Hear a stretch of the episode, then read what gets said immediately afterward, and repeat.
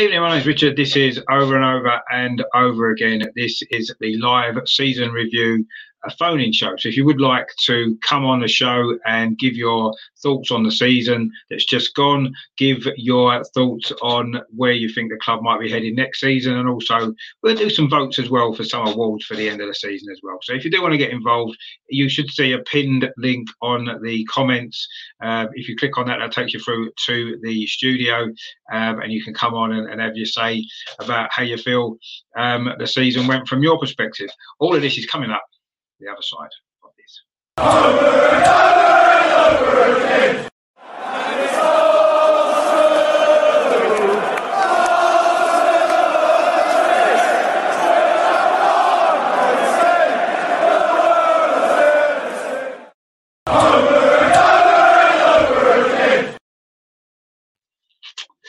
So, season review then. Um, where do we start really? I mean, um, obviously it's been quite a eventful season, shall we say? Um, a smaller season in terms of number of games. We only played 48, I think it was in total, wasn't it, across the three competitions? No Europe, of course, this season. Um, so I wanted to start with um, probably the, the, the quickest bit, which is the positives. Really, there has been a few positives, but maybe not as many as we hoped for. Now, for me, the first big positive of the season was the improved atmosphere at the games, uh, particularly at the Emirates, which, as we know, uh, in the whole time we've been there, the atmosphere has not been great generally. Um, but this season, you know, thanks to, you know, partly down to obviously the Ashburton Army and stuff like that, but the atmosphere in the stadium has been really good. And I think part of that's to do with the fact that for the last 18 months or so, we wasn't allowed to go to games, uh, and suddenly this was the first season again, wasn't it, with full stadiums? And I think that that played a part. People just wanted to enjoy it. You know, when you when you get something you really like doing taken away from you, you may be more determined to enjoy it, aren't you? When it comes back again. And I, I feel that, that that's a part of it as well. Um, and you know, I think that's been a real positive. Uh, and I think that our, our, form at home, in particular, has has improved this season. Certainly on last season, we, you know, we still did lose four games at home, which is a worry. All to the, all to the top three as well: Manchester City, Liverpool, and Chelsea, plus of course Brighton. So um, we still need to improve at home. But I do feel as though the the improved atmosphere certainly played a big part in our improved form at home throughout the season. Actually, so that was a really big positive, and hopefully that will carry on. My, my worry is that if the team stagnates a little bit over the next two or three seasons, that that's going to start to drop off again because you know I, I think there's still excitement about being back in the stadiums, but I'm not sure how long that will last. We'll have to see. But that was a big positive for me. Um, one of the other positives for the season was probably um, one or two of the signings that we made, in particular, um, Takahiro Tomiyasu, I thought um, proved to be a really, really good signing. You know, there's a lot of criticism on the time we bought him. There was that ridiculous thing on Sky, wasn't there? I didn't know what he was. Is he a right back? Is he a centre back? Didn't matter. He, he came into the team straight away um, hit the ground running, didn't he? Put in some really good performances. Unfortunately, he did get injured a lot, didn't he, to second half of the season, so we didn't see him as much as we would have liked. But he's going to prove to be a really good signing for 16 million pounds as well. Um, he, seems a versatile defender. He had to fill in at centre back a couple of times, um, but his performances at right back were, were fantastic. He was definitely up there for me with one of our players of the season. He certainly the signing of the season for me. Um, but um, he had he had some close competition. I thought Martin Odegaard as well. Uh, there was a few eyebrows raised maybe when we did sign him permanently, of course, at the uh, at the end of the season um, after his loan. Um, but he settled into the team really well this season. His link-up play with Bukayo Saka in particular has been impressive. And he's added some goals as well. Seven goals he scored this season, which is a, a decent number. Yes, we need more goals from all the players, really. But you know, the fact he got seven this season um, shows that he can score. Of course, the goal against Everton on the last day was a brilliant finish, wasn't it? And that just shows what he can do. Uh, and I, he's been really integral to the way that we play as well. Um, yes, I was a little bit surprised he was given a captaincy when Lacazette was out of the team, um, but um, he proved to be a really good signing as well. Thirty million pounds, you know, is, is, a decent outlay for the club, but I feel as though that's been money well spent, and I think he was a good signing as well. So those two for me, they were real positives of the season as well. Getting those two in, just we've got to hope next season that Tomiyasu is going to be fit because we see how important he is and how much we missed him um, when he when he was missing. And sometimes that's the key to how, how important a player is, how much you miss him when they're not there. Um, some of the other signings that maybe a little bit underwhelmed. I've got to be honest. Ben White has he's been okay. Don't get me wrong. He does seem to fit the style of defender that Mikel Arteta wants. He's good with the ball at his feet. He can bring it out of defence. His long range passing generally is, is quite good. Um, but at times he was caught out defensively. I felt he got out muscled a few games as well. And um, for 50 million pounds, I think maybe um, we all maybe was expecting maybe a bit more from him. Not not that he had a bad season, especially. Um, but what you got to remember is we did buy um, defensive reinforcements and we conceded um, a lot more goals this season. And there's a reason for that. And you know, some people might point to the fact that yes, we had injuries. Kieran Tierney was out for a long time. Tommy Tomiyasu, as we said, was out for a long time.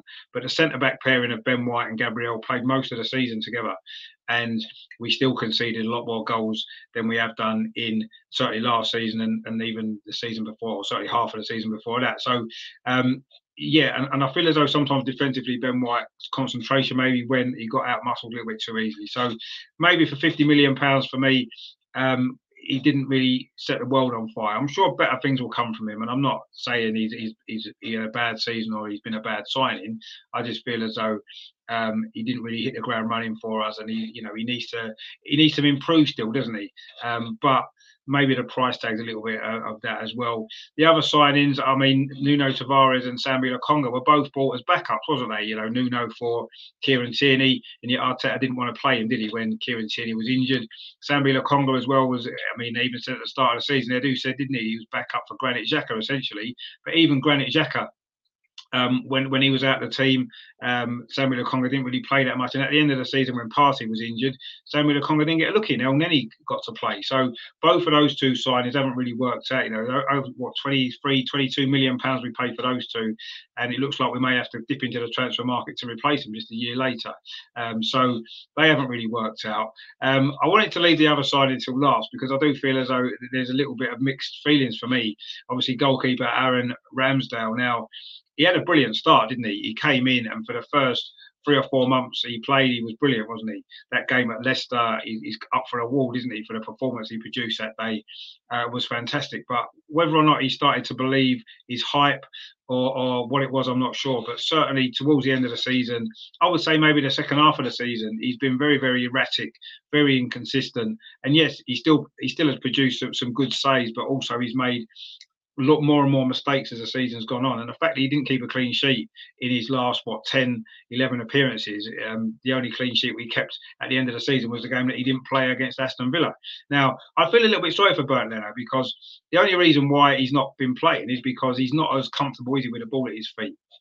So um, I think as a shot stopper, um, he's one of the best in the Premier League.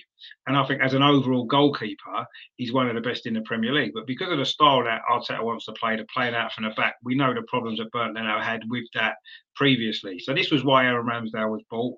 Um, and most of most of the season his distribution's been good although again towards the end of the season it's been a little bit erratic as well but um but yeah I, I just feel as though is he as an overall goalkeeper is he better than Bernd Leno I'm not sure if he is.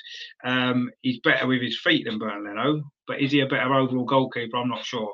I think Bernd Leno is a much more steady, reliable goalkeeper, and we saw with that performance against Aston Villa that he, you know, he's good enough to do a job um, and do it really well. So that's a strange one for me. Um, I can understand why we bought Aaron Ramsdale, and I'm not again, I'm not saying he's been a bad signing, but uh, I feel as though his performances really did drop off quite dramatically in the second half of the season compared to how well he played at the start of the season. And I feel as though that's something that um, needs to be maybe looked at in a summer. You know, is he guaranteed to be number one, or is Bernd Leno deserves another chance? Will Bernd Leno stay anyway if he's going to be number two?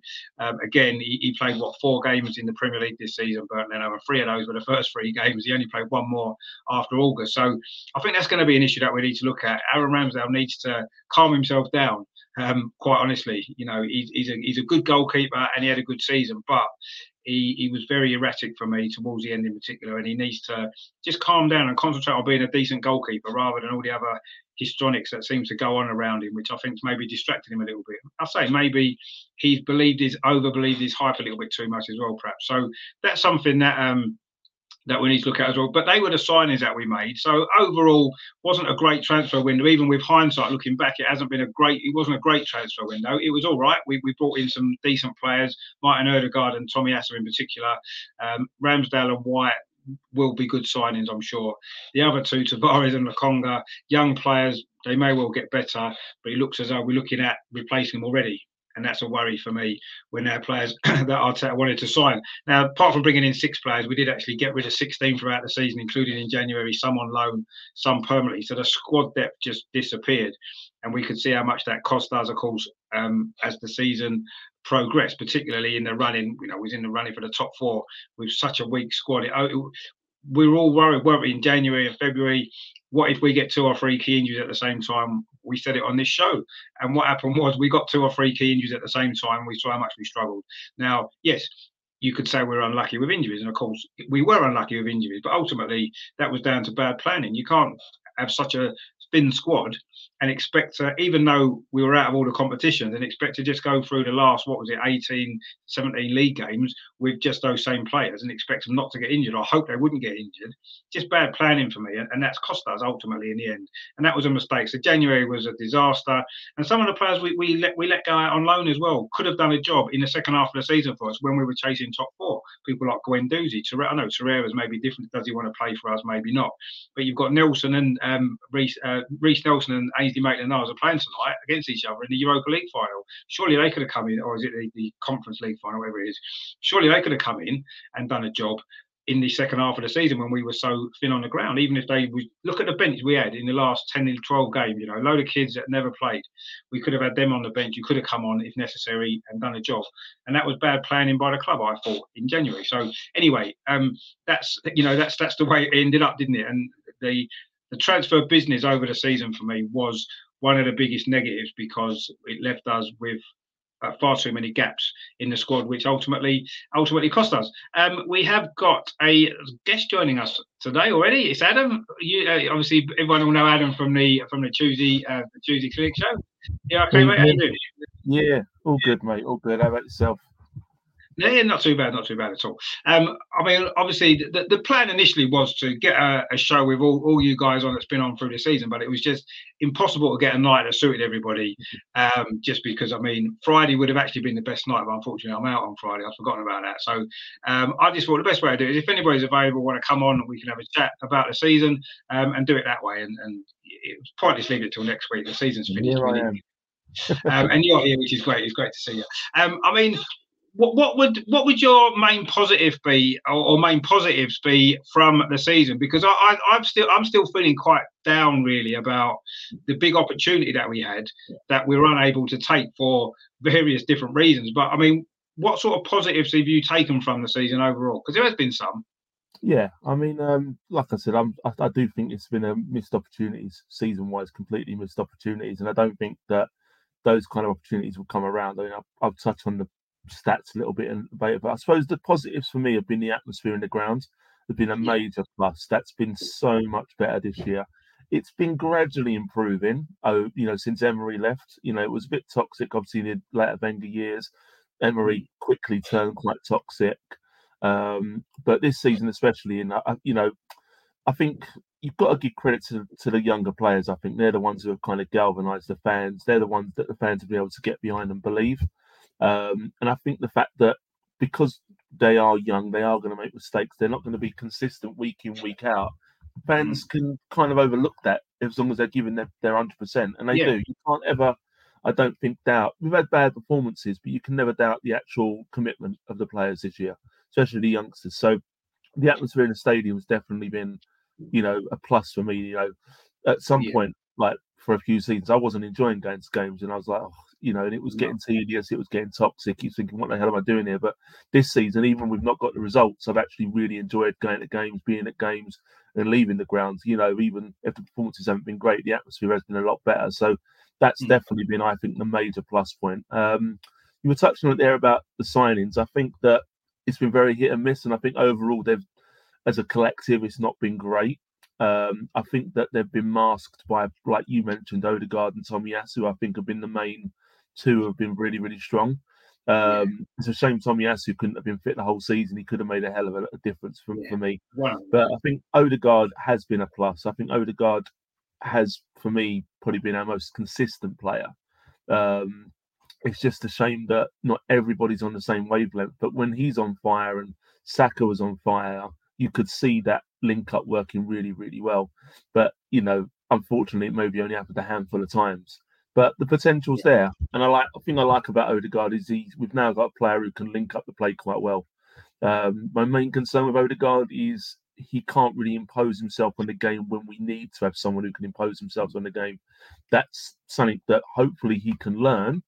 Um, I think he's got the willingness to do it. I've seen him at games when he's tried to do that, but it's just not quite come off. But if he can kind of bring that aspect to his game, get more of an influence when things are not going well, it could be great. But he's definitely been the player I think that's made us sick this year. You know, link up play, back and forth. You know, he kind of reminded me a little bit of Ramsey in his plump a little bit, but maybe a little bit more skillful. Yeah. That kind of box to box link up play that we've kind of been missing a little bit. So yeah, I'd say the fans and probably his performances on a consistent level for me have been the have been the real plus points. I think, like you briefly mentioned about Ramsdale, I'm happy with him. I do think the second part of the season was not as good as his first half uh, no. by any stretch, and I think concentration levels seem to dip a little bit. And he seems to be very much a goalkeeper who's confidence goalkeeper. You know, if he's on song and he's confident, he performs very, very well. If things don't go his way, he kind of loses his head a little bit. But again, he's young, especially for a goalkeeper. So, but he's shown his potential. You know, he has shown his potential, and yeah. if we kind of, you know, can concentrate on his strengths and maybe help him kind of ease out of those weaknesses and that, then we could have a real star on our hands. Yeah, I mean, I think so. Yeah, I mean, I, I don't really want to criticise Aaron Ramsdale particularly, no, but you know, I, I, agree. The second half of the season, and I don't know whether it's a little bit. I, I kind of felt that in the first half of the season, he was getting so much praise and credit from everywhere because he was playing so well. I mean, that game at Leicester I mentioned, where he, you know, he got from the wall for it, isn't he, for his performance yeah. that day? And I just feel a little bit maybe that a lot of the hype maybe went to his head a little bit, and he started to become very erratic after that. And his performances were, you know, he was playing up to the crowd and he was doing these other stuff, and distracting him from his job, which is being a goalkeeper and stopping the ball going in the net. And I don't feel as though he, he concentrated on that enough in the second half of the season. That may be why his his performances did. Did you hear um, the podcast he done with Ben Foster? Did you hear that one? Yeah. Yeah, he said it on there that he struggles to keep his concentration. He even said it yeah. himself on that. Yeah, he podcast. did actually. Yeah, right. Like, yeah in many respects, I think that's something that's a good thing that he's aware of it. The fact that he is aware that he struggles with his concentration levels is good because I know a lot of mm. people who probably don't think they've got concentration issues, and they obviously clearly have. Theo Walcott reminds me of a player who had terrible concentration levels, but at least he's aware of it. You know what I mean? And if he's aware of that, at least you can kind of work on that and do things to, to work on that. So, mm. no, no, yeah, I mean, it, yeah, I mean, he, he did say that, didn't he? Then, and and maybe some of this other stuff um, keeps him focused. He, he, sort, he sort of mentioned that, didn't he? Sometimes yeah. he, he, you know, he has banter with a crowd and stuff because it stops him yeah. from from falling up from falling asleep almost, and, and maybe he has to do that. But I do feel as though it distracted from his performances a little bit as the season got on. Yeah, and I, so, I, know, yeah. I, was a little bit disappointed in the way he finished the season. But as I said, we, have seen what a quality goalkeeper he is, and I'm sure he'll be good. But I just feel that uh, Bernd Leno is a lot more steady and solid, isn't he? He doesn't he, no, he doesn't get involved in all that other stuff. He's just 100 percent concentrated and he does his job. Well, we're not going to uh, keep him though, are we? We've got this American keeper coming in. Um, yeah. clearly coming as number two. It's a shame for Leno. I, have never really had anything against him. He, he's a he's a typical German goalkeeper, and he? come in, get the job done. Yeah. You know, yeah. and, and, that's what you want from a keeper. But you know, his distribution levels weren't great. That's that was his that's only kind of downside, really. And if that's the way that Arteta wants to play, then you can yeah. see why he could bring in another keeper. Yeah, exactly. I mean that that was the issue without shadow of a doubt. And you know, and I said before, I mean Ramsdale's much better with his feet than Leno, but I believe Leno's a better overall goalkeeper probably. But because of the way we want to play, Ramsdale is is ahead of him on that basis, isn't he? And he but he does need to improve his concentration. He does need to improve his his consistency next season, right? along with many other players. Let's be honest, he's not the only one, is he? That oh, suffers from inconsistencies. Yeah and that and that's probably one of the reasons why um, it didn't quite we didn't quite get the job done in the end. You know, the inconsistencies of certain players and that lack of depth in the squad, which we saw how how, how much that affected us. Um, also Steve, uh, you, you jinxed yeah. us on the show talking about injury as well. I mean, it, we us and injuries kind of go together. You, you can't have a season with Arsenal without getting injuries, can you? Because it's just the way it goes, unfortunately. But yeah, I think you said um, about the squad though, like we did have a lack of depth, but I think one of the, the criticisms I'd have of Arteta, and I think you have said the same throughout, is that the squad we have he didn't even really use anyway. No, right? he didn't. And that's my main issue. Yeah, is it because like there's just not the confidence in there? So I think that we definitely mm. overplayed some players this year, and we didn't necessarily need to. I mean, I've I've seen a lot of people having a go about Lokonga, saying he's not ready, he's not that. He hasn't really been given a fair crack, if you ask no. me. And it's unfair to judge him at this stage. I felt that when he came in at the beginning part of the season, he looked good. I thought he looked good. He looked fresh. He had you know good ideas. But then hmm. because mm. he's not playing consistently, when he was coming back into the team, he wasn't having the same impact. But how can you expect him to? Do you know yeah. what I mean? Like, I think yeah. that it's a little bit unfair. People have, I've, I've seen people, I mean, like, obviously Arsenal Twitter is in meltdown no matter what happens. I've been people saying, oh, sell him, get rid of him, he's no good. How can you judge him on a season where he's only made like a dozen perform, a dozen, you know, appearances and maybe only four or five starts or something? It's ridiculous. And he's only 20. So that's the thing, like, he's had these players at his disposal that he's not really utilising. he's stuck with the same players mm. you know, to the point where he's actually, even though we've not been in these competitions, they have been burning out.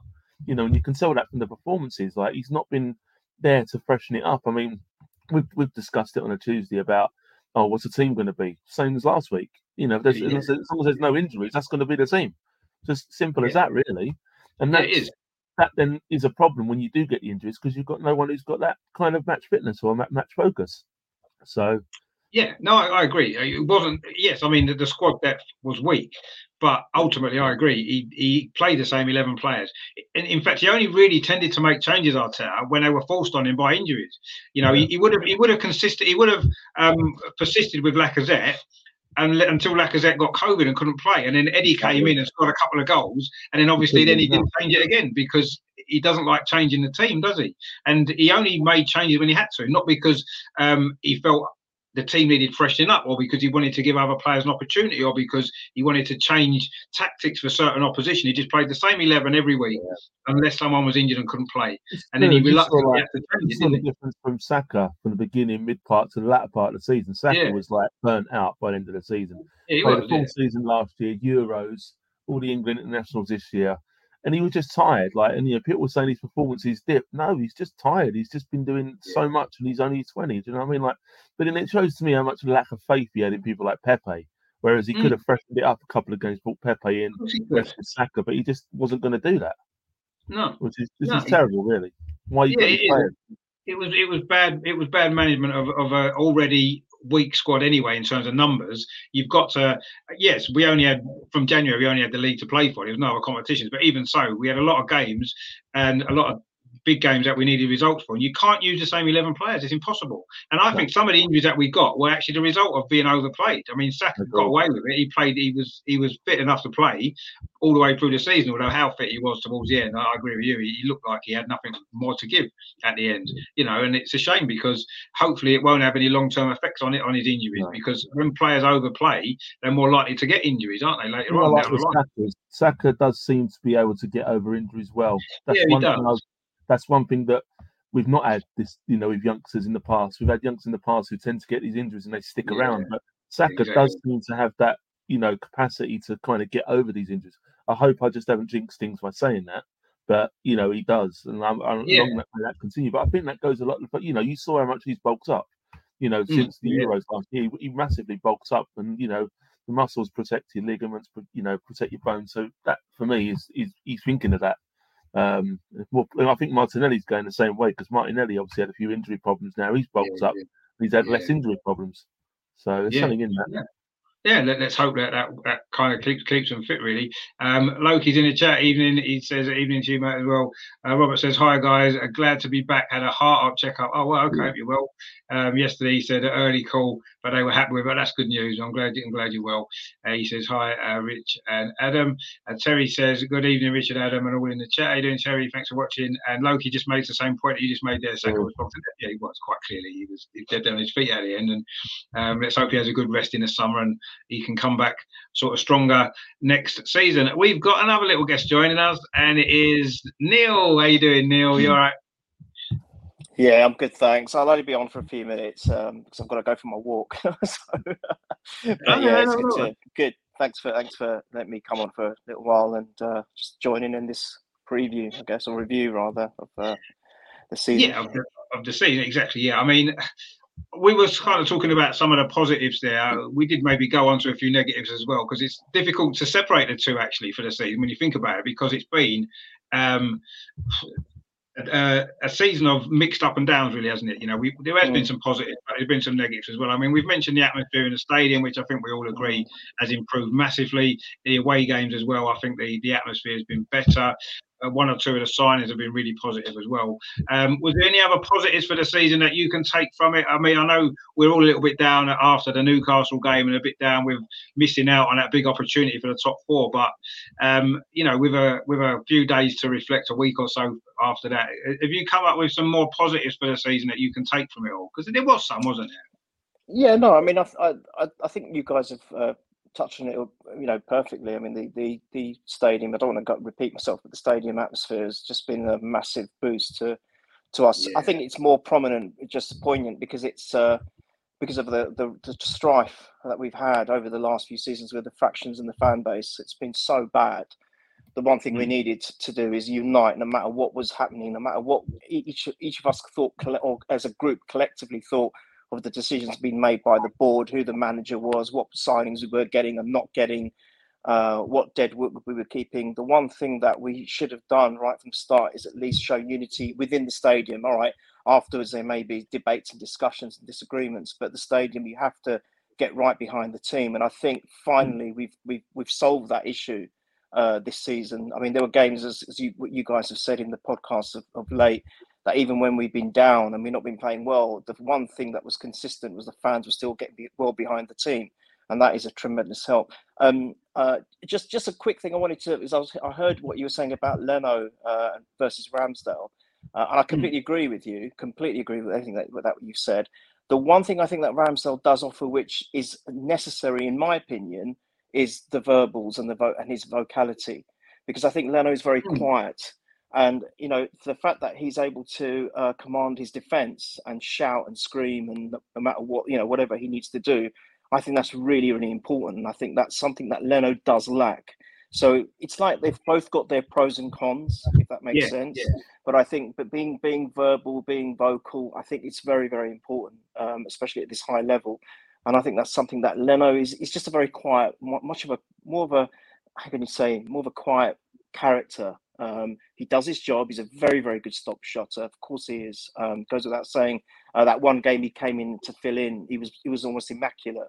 You know, so he mm. can do that. But I just think that Ramsdale has a lot more to offer from more of the positives that he does show. And I think Adam was right. I think he's still only young. He will learn from it if he recognizes that he has a problem with concentration. I think he will definitely learn from it.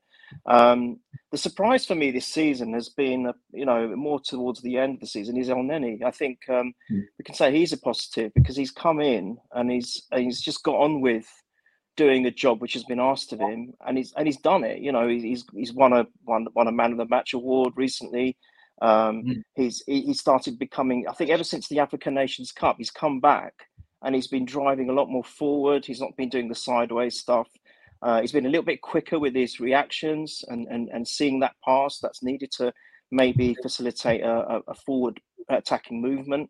Um, and he's been doing some very good uh, interceptions and things, uh, getting in the right, being at the right place at the right time. Especially like, for example, uh, Granit Xhaka's goal against Man U. I mean, that was a it was a great goal, but it was set up by Elneny um, mm. initially because he won the ball, and you know, it, it's yeah. it's it, he's been he's been a nice surprise, um, and I think because of that, he's got a one year extension, hasn't he, on his contract?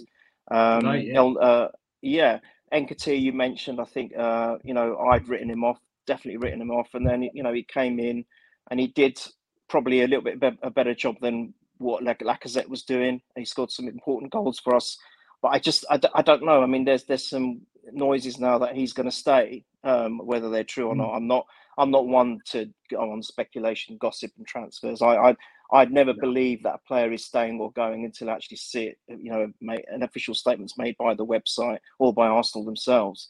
Uh, but you know, if he is going to stay, then yeah, you know that's not a bad thing. If he's going to carry on in the same vein, my only fear is consistency with him, um, and he, he shouldn't be the, the, the striker that we've been craving for. We need a power striker. We need someone there uh, yeah. that's going to score 20 goals plus per season. That's where we're lacking. We're lacking on the individual goal front. It's all very well having three or four, maybe getting 10s, 9s, 11s, 12s, but we need that one striker because that's what we've been lacking, guys. We've been lacking goals, and that's cost us so many games. Um, mm. It's one thing that we're we're trying to repair the, the defensive side of things, which I think up until the injuries we were doing okay with, and then it all fell apart with Tierney getting injured, Tommy Tomiyasu but I, I, think we need to be scoring those extra goals, and we need a we need a twenty plus goal striker, it definitely in the squad, uh, and and in the, well in the first team. In, in fact, um, Pepe's been a massive disappointment. Negatives, Pepe, hundred percent. I mean, I mean, there, there, you can you can you can look around the pitch and, and, and see quite a few, but you know, I hmm. expected so many things. I was always keeping the faith with him. I always thought he's going to come good. He's going to get something about him. He's going to come good, but it's just his predictability of his style of play it's so easy to to muffle out. Yeah, there's sometimes where he gets through and he scores a lovely goal, but it's just too fleeting for someone who's a, who's a forward, who's a striker. He's definitely been a disappointment. Saka for me is definitely, you know, I'd say you know people like Ramsdale, maybe uh, Xhaka. In fact, even I can't believe I'm saying this, but you know they've been consistent. But Saka for me definitely player of the season simply because he's played in every game. He's the first English player to do it since Winterburn, isn't it? Uh, yeah, for right, quite yeah. a long time.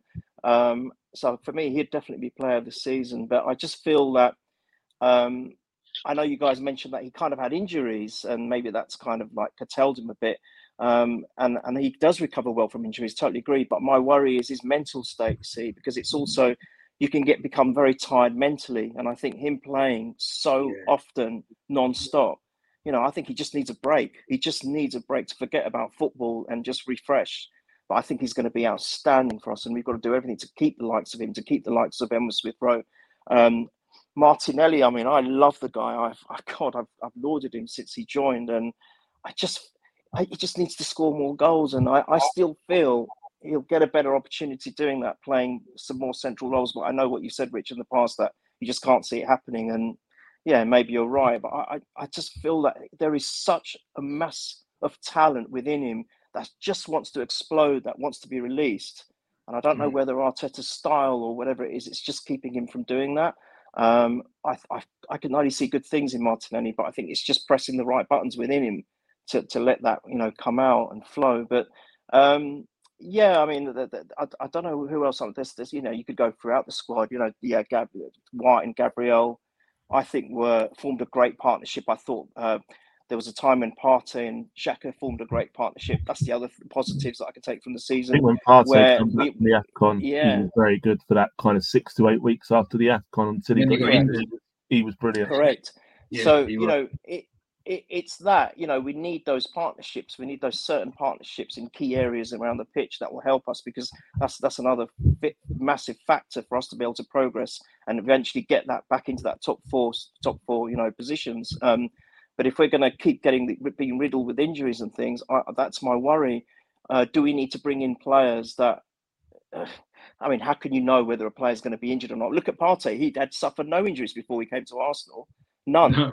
No. You know, so he had a great track record. And he comes to Arsenal, he's got the Arsenal injury curse, isn't it? It's just, uh, it's yeah. it's crazy. You know, if if all our first eleven kept fit for a good part of the season, I think we would have made top four, hundred percent. You know, Tierney, is a great player when he's not injured. Same with uh, uh, Partey, Tomiyasu. You know, great, great three players when they're on on it without suffering from injuries. And then, as, as you know, as the, and and the, we mentioned the fatigue from for players like Saka. If we didn't have to contend with any of that, I've got a feeling we would have hit just got past that yeah, position. But, but we, we you can't. I mean, no team. You know, Man City, Liverpool.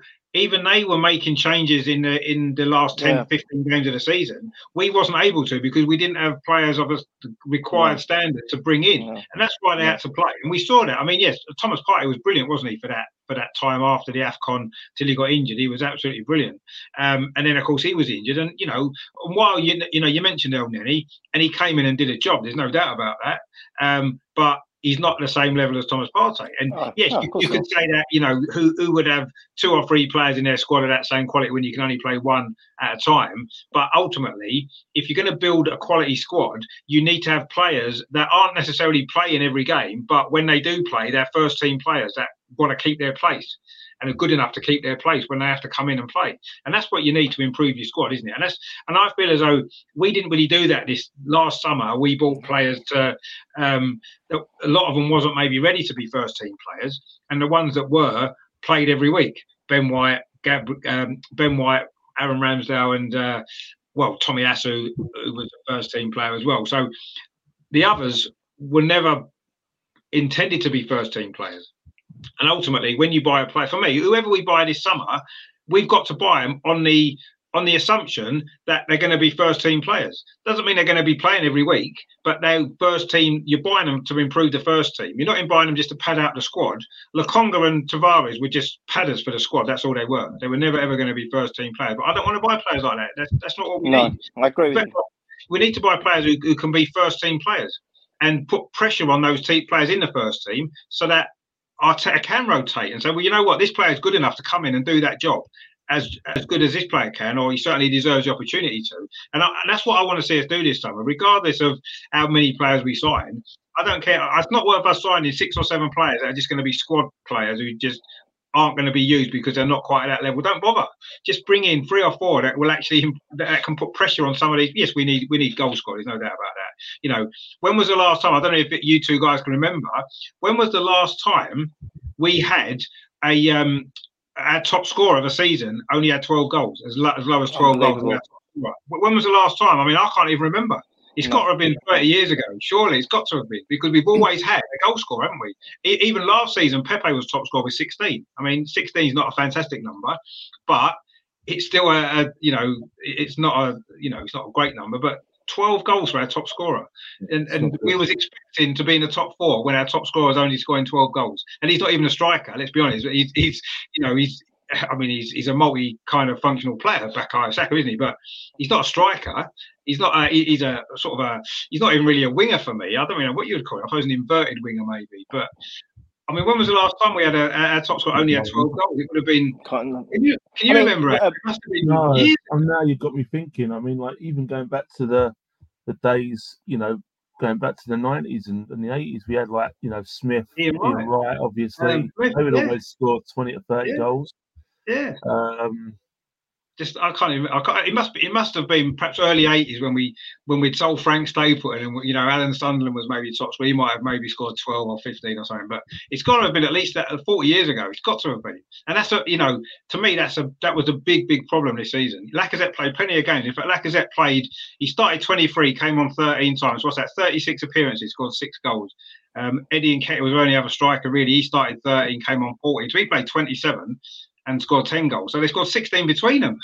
you know what I mean? Normally we'd have one striker scoring more than that, wouldn't we? You know well, what I mean? It's oh, Shearer and Wright were talking about that, weren't they, on Notre Dame, if you saw it? And they were saying that it's, yeah. you know, in their day when they won the Golden Boot, you had to score like late 20s to have a chance yeah. of getting the Golden Boot. Yeah. Nowadays, yeah. you can score 18, 19 and get it. So I think um, they were um, kind of saying it's like, it's kind of, maybe it's the way the game has changed, but still, I believe if you're going to be contending for top four, if not the title at least, but at least top four, you have to be scoring late teens minimum, if not 20.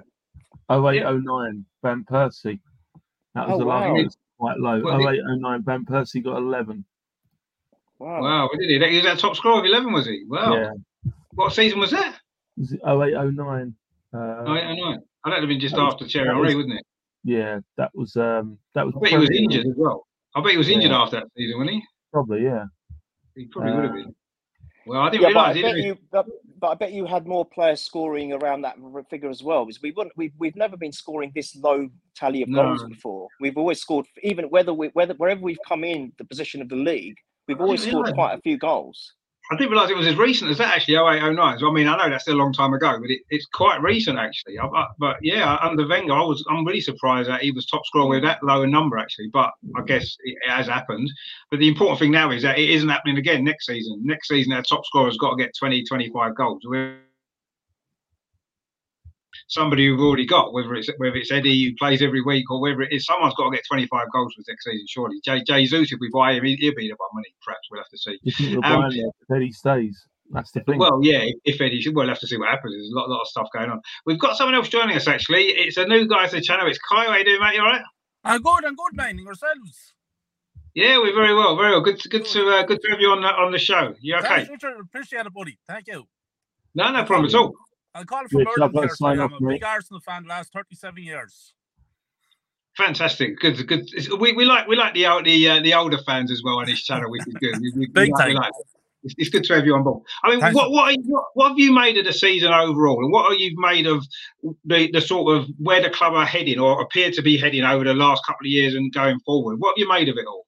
I think we're going backwards. I think that's uh, to be honest with you, I have no time for Arteta's manager whatsoever. I think he's bringing the club backwards and all this youth project stuff and all this. And I'm sick listening about player, young players that are young, inexperienced, tired.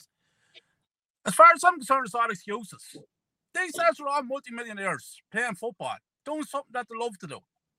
Mm. I, I don't have I don't have any sympathy for a footballer, no matter what age they are you, me, the lads in the chat here, we all have to get up every single morning, six days a week, and go and do normal jobs, getting a few hundred euros, a few hundred pounds sterling for yourselves. Pay mortgages, pay bills, take care of wives, take care of kids, educate your children, all that kind of stuff. I can't turn around and say, Jez, lads, I'm a bit tired here. Like, you know what I mean? so I have no sympathy for these fellas. These fellas playing 36, 37 yeah. matches. That's what they're getting paid, all the millions of pounds. Saka, for example, people are saying that he's run into the ground and stuff like that. Saka's family, family, family will never have to worry financially. So me, no. you, and the lads, lads here would run ourselves into the ground as well if we are getting that kind of money. I think Arteta is a joke of a manager. I think the club is going backwards. I think 80% of the team that we have is not good enough to challenge for a Premier League title. And I, as a fan of Arsenal Football Club, my standards is to see Arsenal fight competing to win the Premier League. This fourth business is a heap of nonsense. And Wenger was the one who bought that in. If you get fourth, you get a. Ch- it's like winning a trophy. I want to be competing to win Premier Leagues, not fourth spot. Mm. And I see Arsenal fans celebrating that we finished fifth, that it was an overachievement. This is Arsenal Football Club we're talking about. I'm 37 years supporting them. I've seen the 80s. I've seen the 90s. I've seen the great legends of the game, of the club playing. And now all of a sudden, it's an overachievement for fifth place. And they're on about that we can't financially uh, compete. Of course we can. Kroenkes are billionaires. Mm. Didn't Arteta just spend 250 million on the current squad that we have? Therefore, it's his players. And they're not good enough. Uh, you have to talk facts, lads. I, I, I speak out. I have my own channel. I speak out, and some people like it, other people don't. Uh, both. I say I, I just say what I see and what I believe, and I just think like I'm going to name a few players there that I don't think is good enough. Tomiyasu, not good enough. Cedric, Rob Holding, Ben White, uh, Sambi. Know he's a young fella. He's 23 years of age. Cesc Fabregas was running midfield at 16, 17. Uh, Pepe, Eddie and Nketiah, Elneny, Lacazette. It's a joke when you when you think about it. And then I see today that to give it that uh, Elneny signs a new contract. Sure, it, it's a joke, that's. And that's to say he's a squad player. And they did already. He's there six years. What has he ever done? What has he ever achieved at Arsenal Football Club? He's not even a squad player. He's not good enough.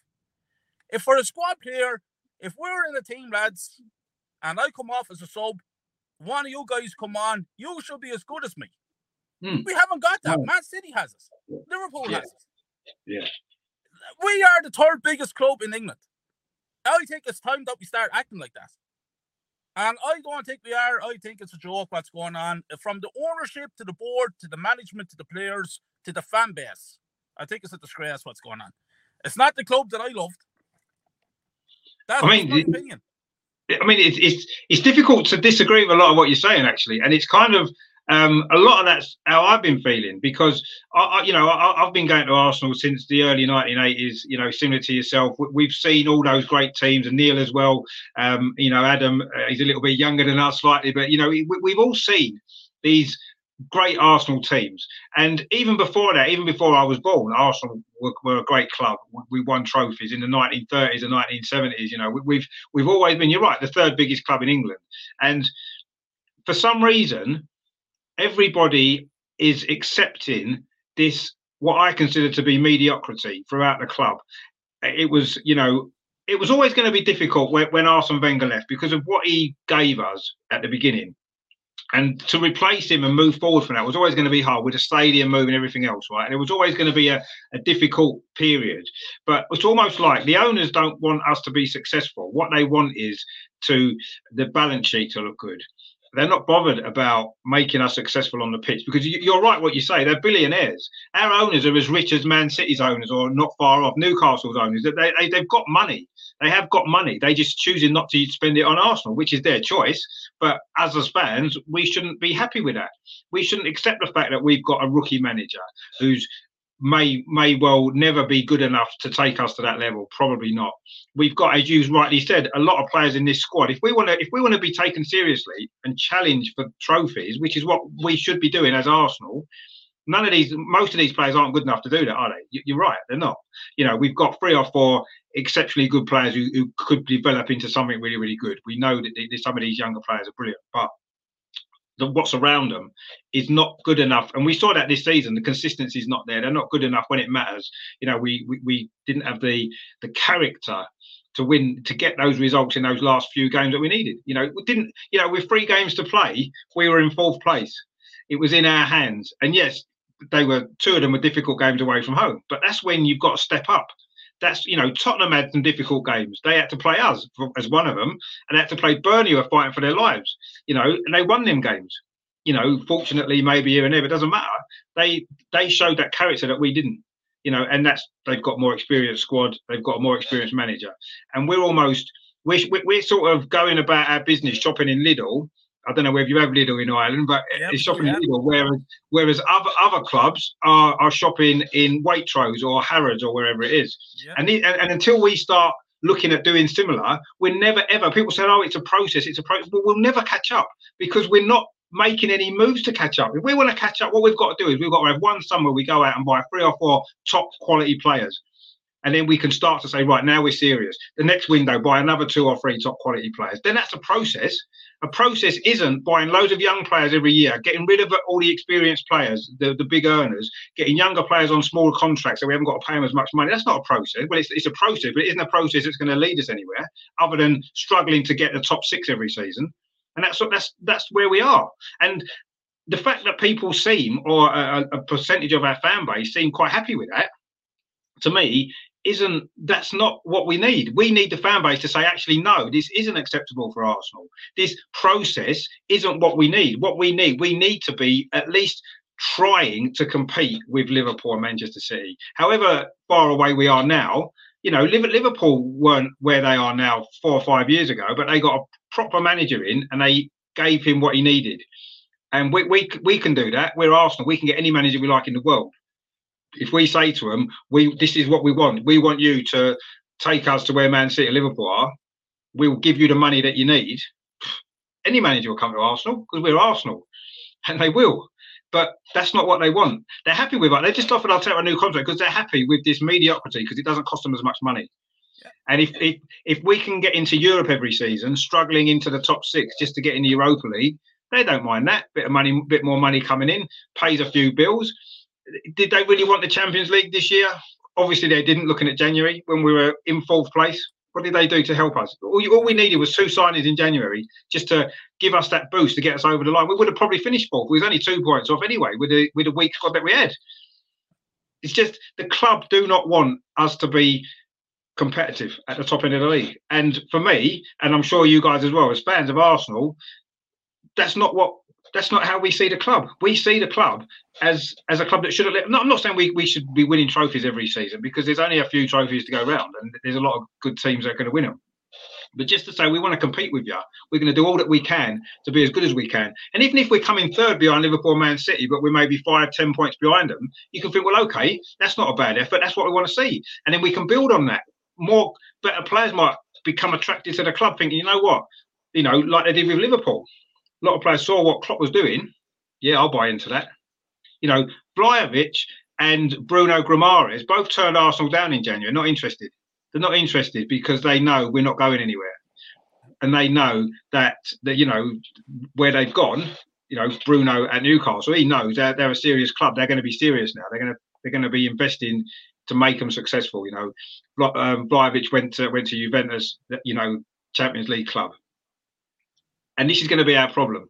I don't think we can attract the top quality players with this manager, with this regime, with this board, and the way that the club are just muddling along. And while the atmosphere has been fantastic in the stadium, as we mentioned this season, which has been great, unfortunately, um, that's not going to last forever because even the younger fans are soon going to start to think, hang on a minute, this is not good enough finishing fifth or sixth or seventh, could be eighth next year when Newcastle get their investment. Who knows?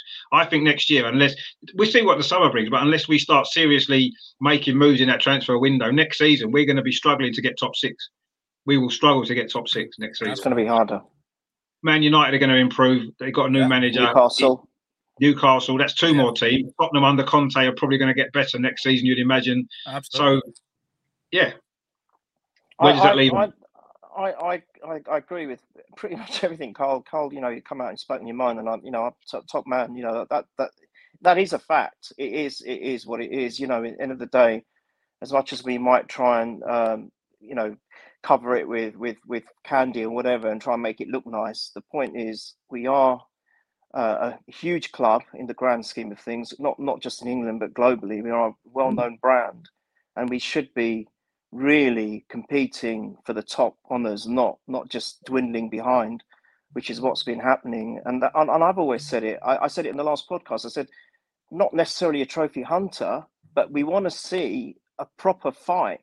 Um, I've said. I've, I've, also said the thing about the players. You know, end of the day, you know, I don't care even if they're in four, five competitions and they got paid three times a week. They play. They are paid an awful lot of money. We can't say to our bosses in our job, "Sorry, I'm having an off day today. Sorry, mate." Uh, you can substitute me and bring bring bring on my substitute, and he can do my work today. We can't do that. We'll get sacked. We should P forty five. Um, I, I, and I know you know it, it, might be a silly little bit of a silly analogy because you know we're, we're talking about physical, uh, uh, you know, rather than maybe doing an office job or whatever it is that each of us do. But the point is that is the truth. You know, we can't just not turn up for about three months because we're off form from our job. I, I completely agree with that. And I think the problem is the club lacks ambition. All these owners mm. lack ambition. It's not the club, yeah. maybe. It's the it's the owners. The owners are the, the intrinsic issue here. And and if, if they're happy with just running it as a business and not a football club, we're never going to change. We're never ever going to change unless there's something happens and the ownership is is removed. Someone else comes and buys the club, and someone else with a footballing head that wants to completely change things from top to bottom I, we need a David I, I, Dein. I struggled seeing. Yeah, we, we, we need, a David we, Dein. Hundred percent need a David Dein. David yep. Dein was instrumental in turning us from what we were into what we became, i.e., that, mm. that season which led to the Invincible era. Um, and it was all down to David Dein. And as soon as he left, you could see the change. It was palette. You could see it. It was tangible. It mm. was the beginning of the end of that era, and we've yep. never recovered. If anything, we've been struggling. And you're right we're, we're now struggling to even to get to top six. All right, we you mentioned Wenger, Carl, and you said, look, you know, he invented the top four as a trophy, but at least with him, we were still getting top four. Now we can't even. We're, we're fighting to get top six. Yeah, so, so right, you know, you know, yeah. it, it, it, it's it's it's definitely a massive issue that needs to be addressed. But I just cannot see it with this with these current owners, and that's no. what's alarming. Now, all I can say, sorry, Carl, just to, to, before you come in, all I will say is things are not going to have change now in the in the short term. He's been given a new contract, 2025. So he's he, we've got we as fans have somehow got to accept that. We, we can't sit there being negative and think, oh, oh God, Arteta for another whatever. Whether you like him or you don't like him, we've got to accept that. We've got to get behind what they're trying to do. So what what I was saying, I was saying it's in a group earlier today.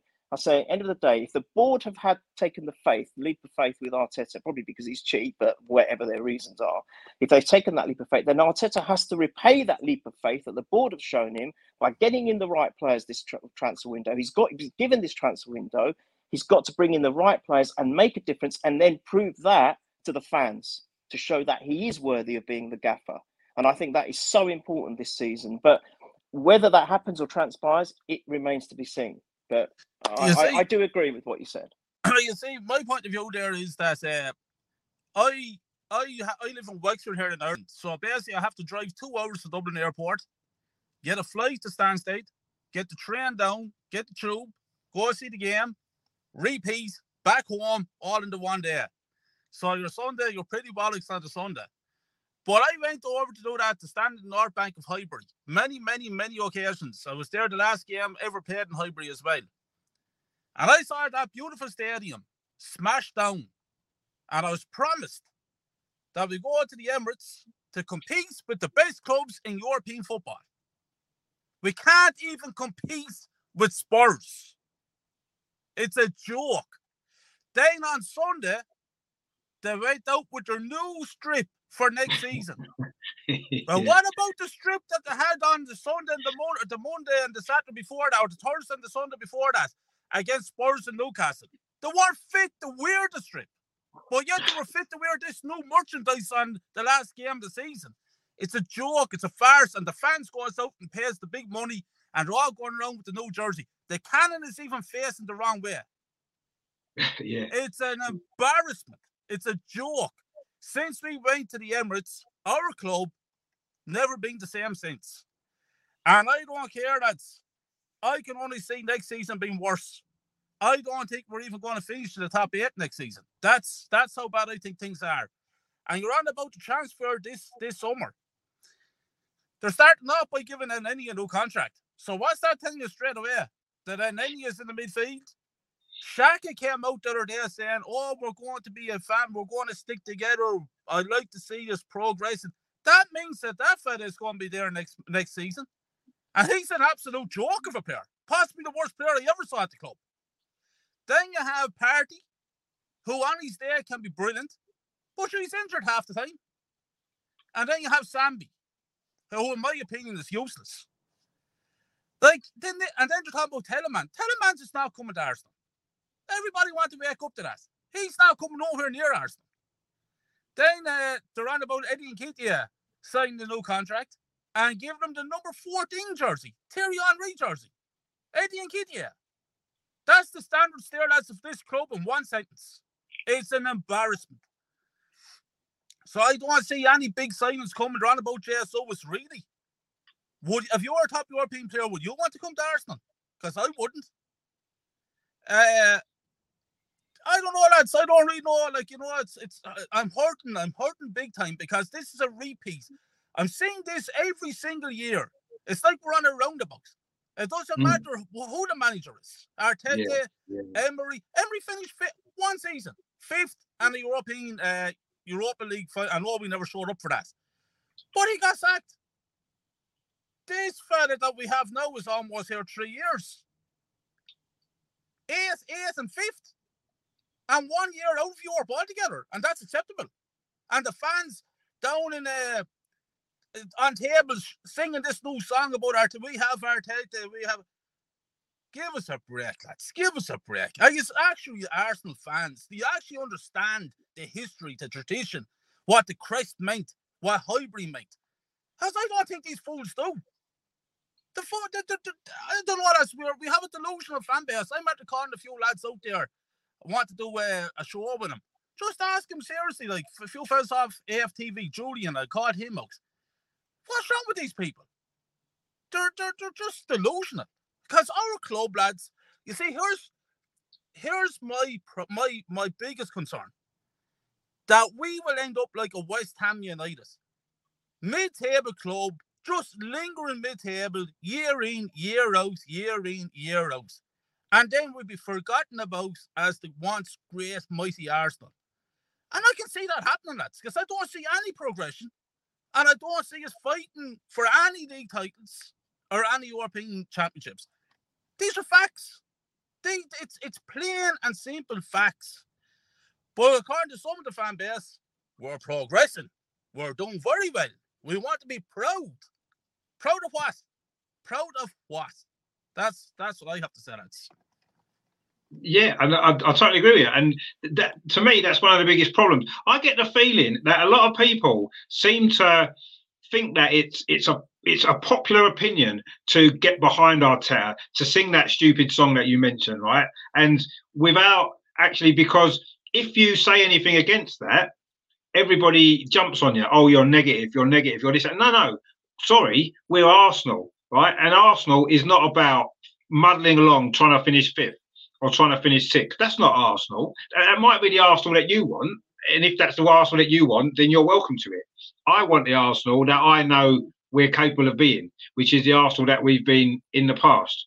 And you're right. We we moved from Highbury, and they promised us this, that, and the other, didn't they? And yes, it's different people involved now. It's things have changed. David Dein was still there then, and I believe actually that at that time they actually wanted and they believed that we would go on and be even more successful by moving. I think they believed that. The people at the time, at the club at the time, you know, we still had the Hillwoods were still there, and I think all they all believed that we would go on and have bigger success by moving to the Emirates. Right, I, I believe that that's what they they actually really believe that. Right, unfortunately, things changed very quickly. A year later, David Dein leaves. Um, you know, Man City suddenly get their money, became even harder to compete. We had to pay off the stadium, and suddenly we're in a situation where it all crashed down really quickly. And Arsene Wenger kept us in that the top four that isn't a trophy as we know, but at least he managed to keep the money rolling in the Champions League money every year. He kept doing that. Now maybe as much as I loved what Arsene Wenger did, and as much as I didn't like all the criticism he got at the end and all the Wenger out and the helicopters and all this kind of stuff flying over the stadium, I didn't agree with any of that, right? It would have been better for the club if he had left maybe six or seven years earlier, because if we'd gone through what we're going through now, not even being in Europe, six or seven, eight, ten years ago, we wouldn't be in this mess now because we'd have sorted it out. But we're going to have to go through that process now of being like, like you said. I, I maybe look at us a bit more like an Everton than a West Ham because Everton used to be a successful club and now they've gone, they've been run to the, to to the ground. And that's similar. I see us being a, following a similar path if we're not careful. And maybe this might kickstart things. If, if we spend another three or four years struggling away, not being in Europe, sometimes as we haven't been now. If, if we're not in Europe again after next season, then the club are going to have to start rethinking what they're doing, and they're going to have to then start maybe you know they're talking about a rebuild. A rebuild isn't bringing a load of kids in. A rebuild is actually rebuilding it so it's stronger and better, and it's going to take us forward. And that's maybe we need to reach the bottom, if you like, before we can come up again. And maybe we've just been ticking along for too long, haven't we? We've been, we've been ticking along for 10 years or more, haven't we? Just ticking along, top four, Champions League money, lovely job, and that's it. And not showing any ambition to compete. I think Arsene Wenger was actually quite frustrated at the end because we wasn't far off being able to compete, was we? A few years ago, you know, um, we had we had we had when we had Van Persie in the team, players like Fabregas. We had some good players, and it, a couple more decent additions. We could have challenged. We could have won the league league title at that time. I think we could have done. But the club didn't show that ambition, did they? We didn't make that investment. We were paying off the ground, maybe. And by the time we had a bit more money, when the Mesut Ozil thing came around, Alexis Sanchez, when we actually spent some money on players, it was too late, and it wasn't enough you know, when we bought Ozil, what we should have done was the year after we bought Sanchez, but then we should have been buying three or four other players of that quality. Then we could have really pushed on, but we didn't. And we can't do it now because we're too far behind. We, we need those sort of we need three or four of those players every window for the next three or four windows to get anywhere near Man City and Liverpool. Is that going to happen? As as things stand at this club. No. Is it going to happen while everybody's saying Arteta's this fantastic manager when he's done nothing? He's proved nothing in his career as a manager. He's 40 years old. He's been a manager of us for three years, right? 37 he was when he took over at Arsenal. He's a kid in the job never been a manager before. And we're suddenly expecting him to be able to compete with Klopp, to be able to compete with Pep, to be able to compete with Conte, to be able to compete with, with Tuchel. Do you know what I mean? Now, um, Ten Hag's come into the Premier League.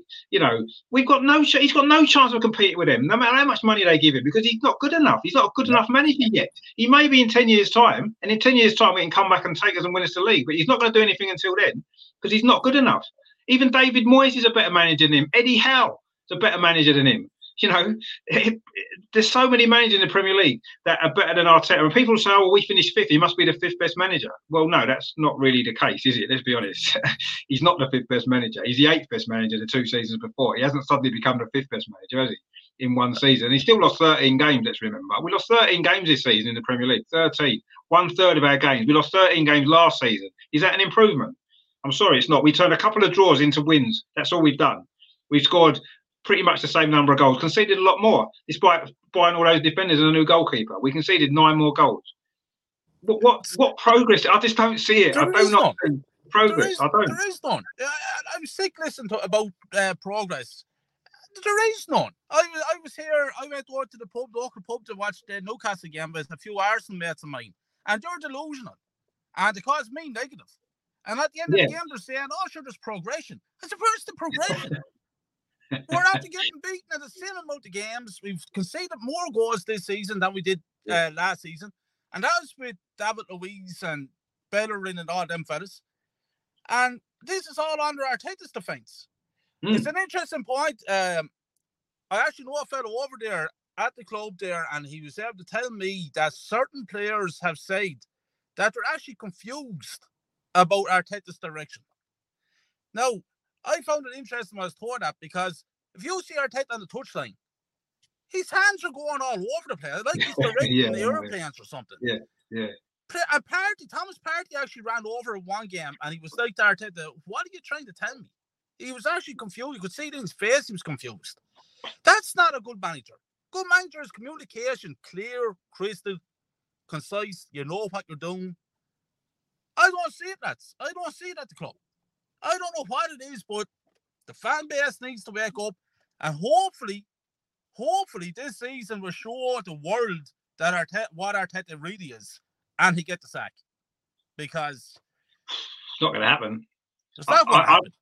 No, it's not going to happen. I don't think it'll happen, even if we we finish eighth next season or or, or worse. I agree. Because he, did, he didn't get sacked when we finished eighth last season, and he's not Yeah. going to get sacked if we finish eighth again next season, is he? No. I mean, eh, and unless we were maybe struggling in the bottom five or six in the second half of the season, there might be pressure then. But even then, he looks like he's got one of the safest jobs in the Premier League. It's almost like he doesn't need to be successful because. He, he hasn't been successful, but yes, he won the FA Cup. We'll, we'll, we'll- you know, he deserves credit for that. Aubameyang basically won him that, didn't he? You know, those semi-final and final with the goals that he scored. absolutely. But Ar- Arteta won, did win us an FA Cup, which is more than some managers have won in, in the last few years, which which is fine. But what you've got to do, what he had to do was build on that success. He didn't. He got rid of every single player that played. How many players who played in that cup final in 2020 are still at the club now? Exactly. Maybe three or four. Three, I'd say. Yeah, poss- possibly. I mean, Saka didn't even play in that cup final. He was an unused substitute on the bench. ESR didn't play because I think he might have been injured, but he wouldn't have played anyway. I don't think in that cup final. Um, Like to say, you know, I I can't- to mean- say it, baby. Martinez was in goal, wasn't he? And he's gone. He's gone. So, did Sokratis play, didn't he? Because someone was So- injured. yeah. He came in and played, didn't Yeah. he? He's gone. Obviously, Aubameyang scored the two goals. He's Yeah. gone. Bellerin Yeah. played. He's gone. Tierney maybe. You know, he, he's still there. I think Tierney played, didn't he? Yeah. Um, he'd be one of the only ones. He'd be one of the only. Who was in midfield that day? Oh, Xhaka probably played actually. so Xhaka's still there. Shaq, because he plays in every game. Yeah, yeah. He's I think Xhaka. He never gets injured. No, he doesn't hardly ever know. He, he doesn't. 250 games he's played, hasn't he? So we know never What? Yeah, yeah, yeah. What's your opinion about Shaq, mate? I'd like to get your opinion. I don't him mind him. I, I I think that with since he's been at the club, um, we've gone from being regular Champions League to not. Now that's not down to him. That's down to the not just down to him. It's down to the team around him. And you can see that he's with these young players. I think he's been really important because I think he's a natural leader, and you can see that on the pitch. Is he is he a fantastic football player? No, he's not. Can he do a job? Yes, he can. Is he the player to take us forward to the next level to challenge for the league? No, he's not. That's obvious. But with what we've got, he's an important player. But he shouldn't be an important player because we should have better players to become that important player. He's become really important to this team because of the lack of quality and experience around him. Yeah. And that's got worse and worse the longer he's been at the club because all the experience has been ripped away. Yeah. So now he's he's massively important. He has to start every game. He should be captain, quite honestly, because he's the only player that we've got that's that's an experienced player, isn't he? All the rest of them in that team, they're all kids. You know, he put Martin Odegaard as captain, 22 years old. Yes, Tony Adams was captain at 21, but Tony Adams was Tony Adams. He was a leader of men. Martin Odegaard is is a nice footballer, but is he a leader of men? No, he's not. Is he a captain for Arsenal? No, he's not. Not at this point in time. Nobody, none of them are, except possibly Xhaka. So he's important to this team. But obviously, along with a lot of the other players that we've mentioned, if we want to compete for titles, if we want to be taken seriously, we need upgrades on so many players in this team. And Xhaka, unfortunately, as much as I like Granit Xhaka, I think he, you know, at least he shows passion, doesn't he? The interview he gave after Newcastle, fair play to him. Loved it. You know, if more players felt like that, we wouldn't capitulate in the way that we did. You know, but that is a lack of experience, and that's a, you know that's down to the direction that the club want to go in. And but yeah, we need better players. Uh, Definitely than, than Granit Xhaka. We need better players than Rob Holding. We need better players than Elneny. We need better players than Nketiah, who we've just offered new contracts to. I mean, you know, if, if we're if we're offering contracts to Arteta, we're offering contracts to Elneny, and we're offering contracts to Nketiah. That to me is the epitome of what's wrong with this club, accepting that averageness of players and manager. That, that, no one's going to take us. No one cares about Arsenal. You know, Man City aren't worried about us. Liverpool aren't worried about us. Chelsea aren't worried about us. Even Tottenham. You said it. You said it yourself. Tottenham aren't worried about us anymore. Because we, this is what we're, we're building our, our team around Arteta, Elneny, and Nketiah, not looking at getting better, not looking at improving, just keeping them here. Oh, well, Elneny's had about five good games. We'll offer him a new contract. Nketiah scored a few goals. We'll offer him a new contract. Arteta's done slightly better than last season. He took us back to where we started from, but he's done slightly better than last season. We'll offer him a new contract. We'll get rid of Aubameyang, despite the fact he won a Golden Boot two years ago, won at the FA Cup with his goals. We'll get rid of him because Arteta doesn't really like him. You know what I mean? Chris, this is where we are. This is where we are. And people, and people, are like, people are like, oh no, he's brilliant. Oh, this is brilliant. I'm loving it. I'm loving it. Why are you loving it? Because the fans sing a few songs in the ground, and it's a little bit more fun to go to the games. I don't care about that. Yes, it's nice at the time, but it doesn't mean anything. It doesn't make us a better team. It doesn't make us compete against Man City. It doesn't make us not lose 13 games in a season because the fans are singing songs in the ground doesn't mean anything really. It just means going to the game is slightly slightly better than it was two or three years ago, and we were exactly the same on the pitch, but it was a little bit worse atmosphere in the ground. That's all that's happened. We've not improved. We're not better. It's just a better experience of going to the games, but that doesn't mean anything, does it? it doesn't make you a good team. It doesn't make you compete. It doesn't win your trophies. It's just it's just all a load of nonsense, really. And unfortunately, that's the only positive that there's been this season. Really, is the atmosphere in the ground. That's it. And what does that mean? What's that going to get us? Nowhere. Get you nothing. Do you know what I mean? It's ridiculous. Yeah, it is. Hey, what's your what's your opinion, buddy? On who Jack Xhaka? Yeah, Xhaka. Yeah, yeah. And I think I'm, Yeah. I'm pretty much in the same vein as what Richard was saying. I mean, I, I, you know, uh, w- the- when he had his sissy fit and he did what he did, throwing the armband on the floor and chucking his shirt out, I wanted him out of the club. I was so livid. Um, I was, I was really livid, and I thought, how that guy can never ever play in an Arsenal shirt again after that behaviour. Let just putting the, aside his performances as a player, just that behaviour for for me. And he was cap, wasn't he captain? Yeah, he was captain, wasn't he? So yeah, end of the day, you just think, no, you, you, you can't be part of this club. That's that's not not you're not representing at all. You know, I'm I'm old school. I look at the likes of Tony Adams, and for me, he's still he's still up there. It's probably one of my top three favorite all time players at the club because he meant so. He wasn't just about him being being a player. It, was his whole attitude as a footballing captain and how he used to command and command his troops and command his players. And we've never ever been able to replace neither him or, or Vieira ever. We have never had that replacement. Um, and no one really has come in and been able to fit into that criteria. And that's what we're seriously lacking. You know, forget, you know, I've mentioned the board, which needs to be changed. You know, we, we can talk about Arteta all day. We can talk about this and that, but we've never had any true leadership on the pitch. Um, so Ja- Xhaka for me, but I, I, I have to give him a bit of credit, Carl, because I think you know for a player to have gone right down that deep end and then to come out, I think what Rich is saying, he's probably the best of a bad bunch in terms of consistency that we've got in the midfield. I mean, if we if he wasn't there, you know, I have seen games where he's not featured, and we've actually done worse, been even even worse than we have been. So I, I think he has he has kind of been a little bit of that cement and that glue that we needed in the midfield. And and as we mentioned earlier, I think before you came on, when Partey was fit and playing well, I think he was teaming up very well with Xhaka, to be fair. And we were commanding the midfield in those games. And, and I think we were doing a lot better. But then also because we had a fully fit back four, which was consistent at the time, before we lost Tierney and Tomiyasu, that was also helping them. So it, was, it was working mm. like a proper machine at that time. And we were having those good results. But that's the problem. This is the this is a, ne- a negative of the season of, of the 21-22 season. The fact that we did not reinforce or do anything in January has cost us big as well. Because Rich said it. He said there's no point having a, a 11 players and then one when three or four go out that's the end you know you've got to bring in replacements that can do just as good and like what you said you can't you know we need to have like for like and we didn't we missed the trick in january and I think that's a negative. Can I can I just turn have a? I know it's been really bad over the last few minutes. Can I just say one slight positive, which maybe you won't will or will not agree with? I know. I think Odegaard, no matter what people say, I think he has been one of the players when he's when he's firing and doing well. He is a sublime player, and he can be the link for creativity, link the, the back to the front, something that we were seriously missing at one point. Ever since we lost Car- uh, Santi Cazorla, we never had that real creative player. And I think when he's when he's on form, he's he's sublime for me. And I think I just from a positive point of view, all I want to say is I think to get him for 29 million, I think in, for these for this day and age, that price is is a bargain. I really do.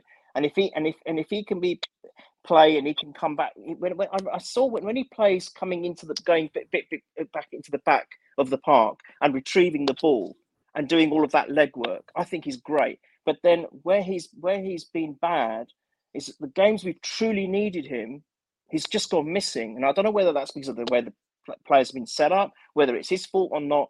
It's those games where we truly need him. And if he can overcome that part and, and repair that maybe that frailty in his game, I think he would be a tremendous player going forward. Honestly, I really do believe that.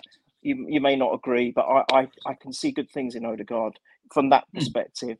Um, you see on you see when when when it didn't really matter, and we we played a lot freer against Everton the last game of the season. You know, he was featuring a lot more again. He was back to his Odegaard good self. The games we needed him, Newcastle and Tottenham, he disappeared. So that that that's the problem. You've got to be a mentality issue, isn't it? It's a mentality issue. Yeah, it, it, it is. a mentality issue. It is a Which mentality is through the issue. whole club. It's through the whole club, isn't it? It's just It- that It's the that it's loser toxic. mentality, I It's, call it. it's a poison. It's a poison, and I'm going to say it again. For me, that is coming from the board because they Yeah. have no ambition. If you have no ambition as a board and you just want to run the club as a business, you have got no hope in hell. We're not No. going to see the Arsenal of the glory days. You know, and I, I can't see this blooming owner going anywhere. That is my fear. You know, it doesn't Yeah. matter who, who, how much money he's given, how, what players he brings in. If the board are satisfied with just tipping over and being a cash cow investment for themselves, we are never going to progress. For me, and No. that's you know, you can't just keep blaming the players and the manager and stuff. The board have got to be doing something. Whether they become, I don't know, passive owners and they bring in a refresh the whole board, all full of football men, and then allow them to make the intrinsic decisions if they don't want to give up ownership of the club. That is because I can't see it happening. Um, do that then. Do that and let that. Don't. I don't want Josh Kroenke coming up and talking his shit twice a season, saying we're going to be doing X, Y, and Z. I want Be to see a proper footballing man there. I want to see a proper footballing man there and saying, right, this is what we're doing, and you know, start investing properly in decent players that will make differences on the pitch and that will completely change the mentality going forward. And that, that's how I see it. But One of Well, you know. see, you see, for me, for me, um, for me, it's like there's a cancer in the club from the ownership the whole way down to the tea lady. Yeah, And there's one thing seriously lacking in Arsenal Football Club for years and years, and I call it the winning mentality. There is no winning mentality. no. It's a it's it's a joke in every sport, professional sport, not even professional. For even for me, if I'm playing a five-a-side game, I want to You win wanna that win. game tonight. yeah, yeah. These lads are professionals, millionaires, fighting for the base honours in world football, and they haven't got the winning mentality. Now you talk about Odegaard. To me, Odegaard is the same. No winning mentality. He can be brilliant, like the other day against Everton, but when it really matters, he's missing. And what really gets to me is he's missing wearing the captain band. Now, the thing about Odegaard for me, there's too much side passing and back passing for a creative player for me. Now, I don't think it's his fault. I think it's No. because he doesn't have a proper striker to play off him. That's because let's face facts. That's like I said, Eddie and Kitty are like two statues. Do you know what I mean? So I think if if there was a J.S. Lewis or a caliber of a player like him, and that's saying out that J.S. Lewis is a great player, and he's a good player, he'd be better than what we have. But I think Odegaard mm. would actually become a better player if he had Yeah. someone that Yeah. could do the run off, you know what I mean? Run off the shoulder. He'd be able to pass, good passes and stuff like that. So the jury, for me, the jury is still out on Odegaard. But I will give him this season. And it depends again on who Arteta is going to bring into the club. Because as far as I'm concerned, I think Eddie Nketiah could be the front runner for Arsenal, lads, for this uh, I, season. I'm worried about that. I'm worried I'm about very that. worried about that. I'm I am really now. concerned. What I've been seeing today, I'm really worried that that's going to be that's going to be the issue. I'm really, If I'm really. that's wor- the I mean, case, I I like Forget I about like this comment here from from Loki. He says the last time I was less hopeful, we had Ray Hankin up front and George Wood in goal. Yeah, I mean I can remember those days, and yeah, that was. You know, I, I was I was young then, so I didn't really care because I hadn't experienced too much at Arsenal. I hadn't seen us win loads of tries, since win anything, so it didn't really matter too much. We were muddling along mid-table, no one cared. But now it's different, isn't it? Because we know what Arsenal are capable of doing, and yeah, I, it, my worry now is you're right about about Eddie. I think after the news today that I'm worried that are we gonna? I mean, are we not going to buy another striker? Is this it now, or are we going to buy a striker as well and get rid of Lacazette? So we'll have a new striker and Eddie as our two strikers, which to me will be almost exactly the same position.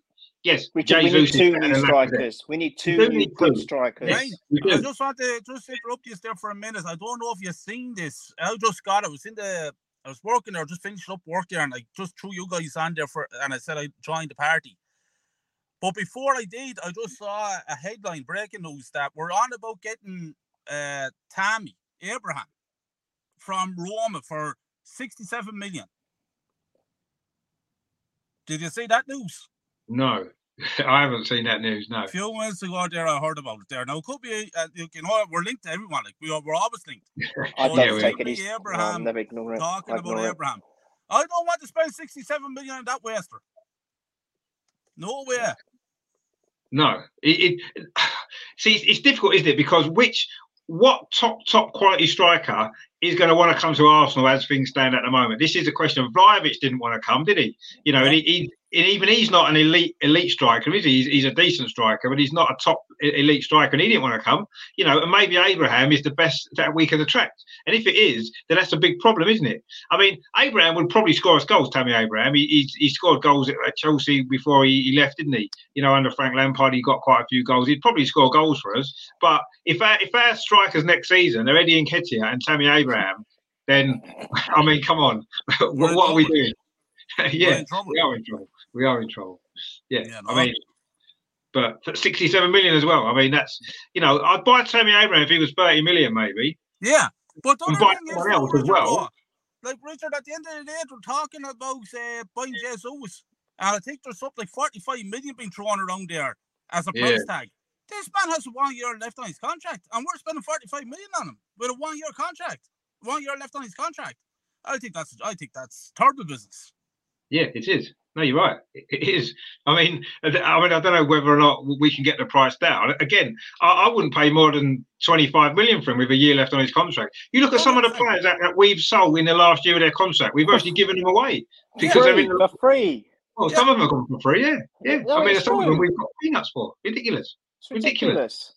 Yeah. Crazy stuff. We, we always get the arse end of the deals. It's a joke, you know. Yeah. We, we, we the only two the only two deals which were which surprised and shocked me were the ones where we got thirty five million ish for both Ox and Iwobi, but then we blew it on Pepe, so it was like a null null effect, null and void effect. yeah, that's true. Yeah, Yeah. yeah. you know, we, we, that's I don't know. In terms of you know, in, in one hand, that, that's the that's the contradiction about the whole club. On one hand, this these owners are supposed to be you know businessmen, and they're supposed to know what they're doing, and they're you know they're treating the club as a business, but they don't know how to bloody well buy and sell players, do they? They keep messing that up. So it's like, you know, what the hell are you guys doing? It's just, it feels to me that they don't really care about the club at all. They're so dis- disconnected with the club as to what it really truly is and what it means. They don't care about its heritage. They don't care about its history. They don't care what it represents to the true fans out there who have been supporting for many years, and even the youngsters that are coming in and they've taken it to their heart and they love everything about the club and whatever it is, you know, and they, they just don't seem to give a sh-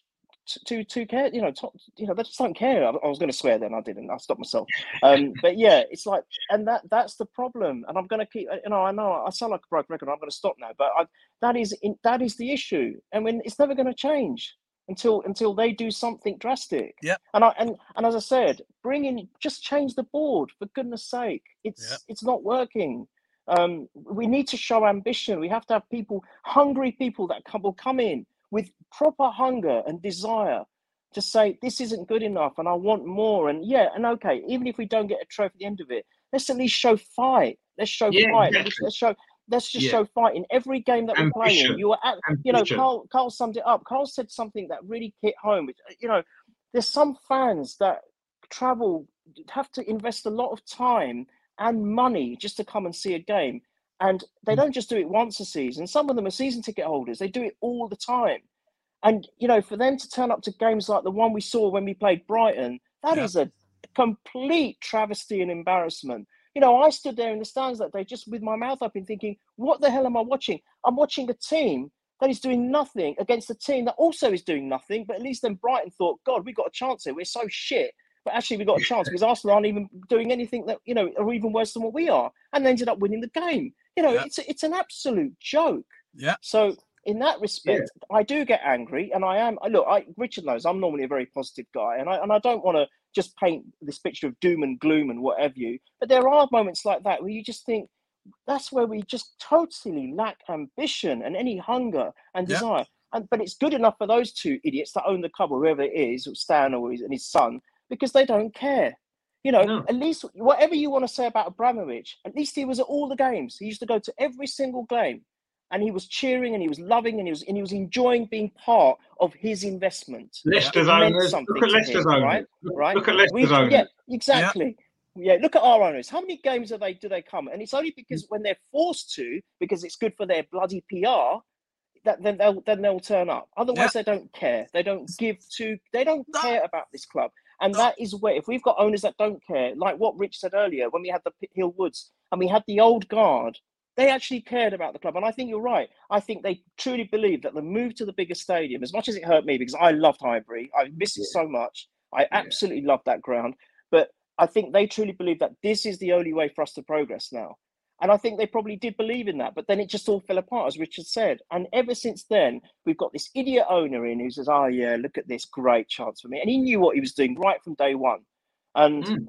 That's the issue. That is the bigger problem. And, and, and, and that's what And- needs to be addressed. And, and and and while and while people are getting behind the process, they're just supporting this owners that don't care and don't want the club to be successful. So you can't have both. You can't say, "Oh yeah, I, I support Arteta, I support this process, I support this, I support that. I'm going to go and buy all the kits and everything else," and in the next minute say, "Well, I, I, the owners need to go." Well, I'm sorry, but the owners of this is the owner's plan, not the manager's plan. The manager is he doesn't really know what he's doing. Let's be honest. Really, he's not been a manager before. He doesn't really understand. He knows he's got his idea how he wants to play. He sort of has a few ideas of sort of players that he wants, but ultimately the direction the club is going in isn't Arteta's idea, isn't Arteta's direction. It's the, the direction the board want to take the club in because they run it. Arteta doesn't run it. He's, a, he's an employee. That's all he is. He's basically doing what he's told. Yes, he'll, he'll have he'll have some sort of say in the sort of players that we buy. Oh, I want this player or that player. But ultimately, the owners are in control. They control what direction the club goes. It's not Arteta. Arteta is only an employee that's going to end up getting sacked like every other manager does. Do you know what I mean? That's, that's what's going to happen to him. He, he, he's not in control. He, he's, he's got his role that he does, and he's, he's got certain amount of control over that particular role. But outside that, he's not. It's not his process. It's nothing to do with Arteta. The, the process is the club's process. He's just a part of it that he's been employed to, to take that mm. part. I quite like this question from Dean in the chat. Actually, would you choose Bruce Rioch over Arteta? I mean, the funny thing is, and I, and I actually I put this on Twitter yesterday. Right, the season Bruce Rioch was at the club, we finished fifth. we got knocked out the third round of the FA Cup by a championship team, and we reached the semi final of the League Cup, right? And he got sacked. Now we've done exactly the same under Arteta, and Arteta's been given a new contract, right? Different owners at the club, Richard. different different process, right? Rioch was a terrible manager. Arteta's a terrible manager. I Would think, I- can I just say something, Richard, to that though? I think I think that there was a different plan in motion. I think literally Bruce Rioch was there for a stopgap. They already had Wenger in in Yeah, in they there couldn't get in the year cover- before, yeah, and they right. could. And I think because he because Wenger was very a stalwart about honouring his contracts, he stayed Hmm. with Grampus until his contract finished. So I think there's a slight. I know what you're saying, and I think it's quite it's quite funny actually. But I think the difference between that situation and Arteta's se- season just now is we already had a new manager ready to come and join the club, and I think that yeah, was the but, yeah, but had yeah, but had Bruce Rioch, if he'd if he'd maybe finished second, if he'd took us into a title challenge, and if he'd got us into the Champions League as opposed to U- UEFA Cup, which he got us into, would they still have sacked him after that season? I don't don't, know. think. Or, or if he'd won the League Cup, we got to the semi final that year, we lost on The- away the- goals. the- That's- The problem, have- the, the problem, though, Richard, was with Bruce Rioch. There's two things. Well, two things. Bruce Rioch is a better manager than Arteta because he actually bought Dennis Bergkamp to the club. So how can you forget that? But no, think- uh, the problem with Rioch was Rioch's relationship with the board and especially with David Dein was not Mm. good. no, it was Yeah, yeah. collapsing even before. And David Dein, he wanted Wenger. He he wanted him, and that was it. So if you remember back, it was a week before the 96-97 season kicked off. Rioch was sacked one week Mm. before kickoff. Mm. And Stewart Houston stepped in. And then Stewart Houston wanted the job to be full full time Arsenal manager. And then when he Yeah. was told that's not happening, yeah, he went down to QPR. with And Bruce Rioch, And then uh, Pat Rice took over yeah, until Wenger came. Wenger came in the September of '96. Hmm. But Rioch, the only thing that Rioch did was get his fifth place, but he got his Dennis Bergkamp. Yeah. Well, I mean, David Dein organised that transfer, didn't he? I He think, but sure he did. He sure he did. Was it George? It was Stewart Houston. Was, I'm getting confused. Was Yeah, Stewart, Stewart Houston. Houston, Stewart yeah. Houston. Yeah, yeah. yeah, yeah. Stewart, Stewart He was Houston used to whistle, didn't he? Stewart was used to whistle, didn't he? Yeah, yeah, yeah. Stewart that's it. Houston took when George Graham got sacked halfway through that Stewart season. Houston, Stewart yeah. Houston took over, didn't he? Got us to the Yeah. final of Europe, and then obviously Bruce Rioch came in, and he was like he was second to Bruce Rioch, wasn't he, for that season? And then Yeah, he took over briefly, and then I think he went to QPR and, and worked with Yeah. Bruce Rioch again, didn't he? After he, they left Arsenal. and and was but- Pat Rice? Did he manage us for three games and he's got 100 percent record? He's He probably the did, only yeah. Arsenal Yeah. manager in history. He's got the best record. He's got Go the best on, win Pat. ratio as well. Arsenal managers ever, Pat Rice. Yeah, he did. He did brilliant, didn't he? Good man. Um, good man. But but yeah, I mean, th- I, I mean, Arsene Wenger was always the plan after George Graham because that's what David Dein wanted. yeah. David Dein knew Arsene Wenger, didn't he? Before he wanted to, he wanted him to take over from George Graham instead of Bruce Rioch. But obviously, like you said, Wenger wanted to stick to his contract, so he didn't. Um, but yeah, that was uh, that was a, a strange one because that season was mirrored this season almost identically. Really, in, in terms of what, how the season panned out. Yes, I thought under Bruce Rioch we were a lot more solid defensively. Of course, we did have some great players as well. Let's not forget we still had Ian Wright was still there. Then obviously Dennis Bergkamp, as we said, you know, we we still had the back four, the famous back four. So Bruce Rioch came in with um, probably a better starting point in terms of the players that he had. But he was never. You're right. He was only a stopgap. Um, Yeah. But he, he did exactly the same job that Arteta's just done. Yeah, exactly, exactly. the same job. Spending less, probably spending less money overall as well. Because I mean, the only two signings we made, yeah, good signings, David Platt and Dennis Bergkamp. This summer we we bought what six players, and Yeah. we still only fifth, and we still got knocked out of all the cups. So Yeah. you know, uh, it- I Richard, just- I- listen, my phone, I'm on the phone here and it's, it's going to go dead there any minute. I'm afraid it's going to go dead on me. So listen, I just want to say thank you very much for having me on your show. And a pleasure talking to the two of you. You too, Carl. You and I too. True, hope pleasure, you gotta get to see and talk to the two of you again some stage. Definitely, I mate. think Definitely. go for 100%. Yeah. okay? Take it easy, man.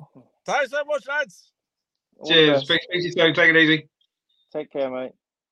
Richard, I'm probably gonna have to shoot. I was only gonna be here for a few minutes. I mean, what's now? I know you've been here an hour, haven't you? You're only going to come in for five minutes. So, Um, no, thank you, thank you as always. I, I, I God, it's, I didn't realize it's gonna be this negative, but you know, facts are facts, and it's got to be addressed, I guess. And end of the day, we Yeah. only, we only, we're only like this because we care. We we we, we actually want the club. We, we don't we don't want to actually we don't want to be negative about anyone. If we, we would actually want to be positive about every single player, every single person that's got a connection with the club, and and just want the club to do well. But end of the day, it is what it is, and I, I I will still say, although now I've had time to reflect, you know, I've managed to kind of get over losing to Spurs and then losing that top four race and only ended up fifth. I've kind of kind of recollected and, and just reflected on everything and kind of that we have to accept it, don't we? In the day, we've got no mm. choice.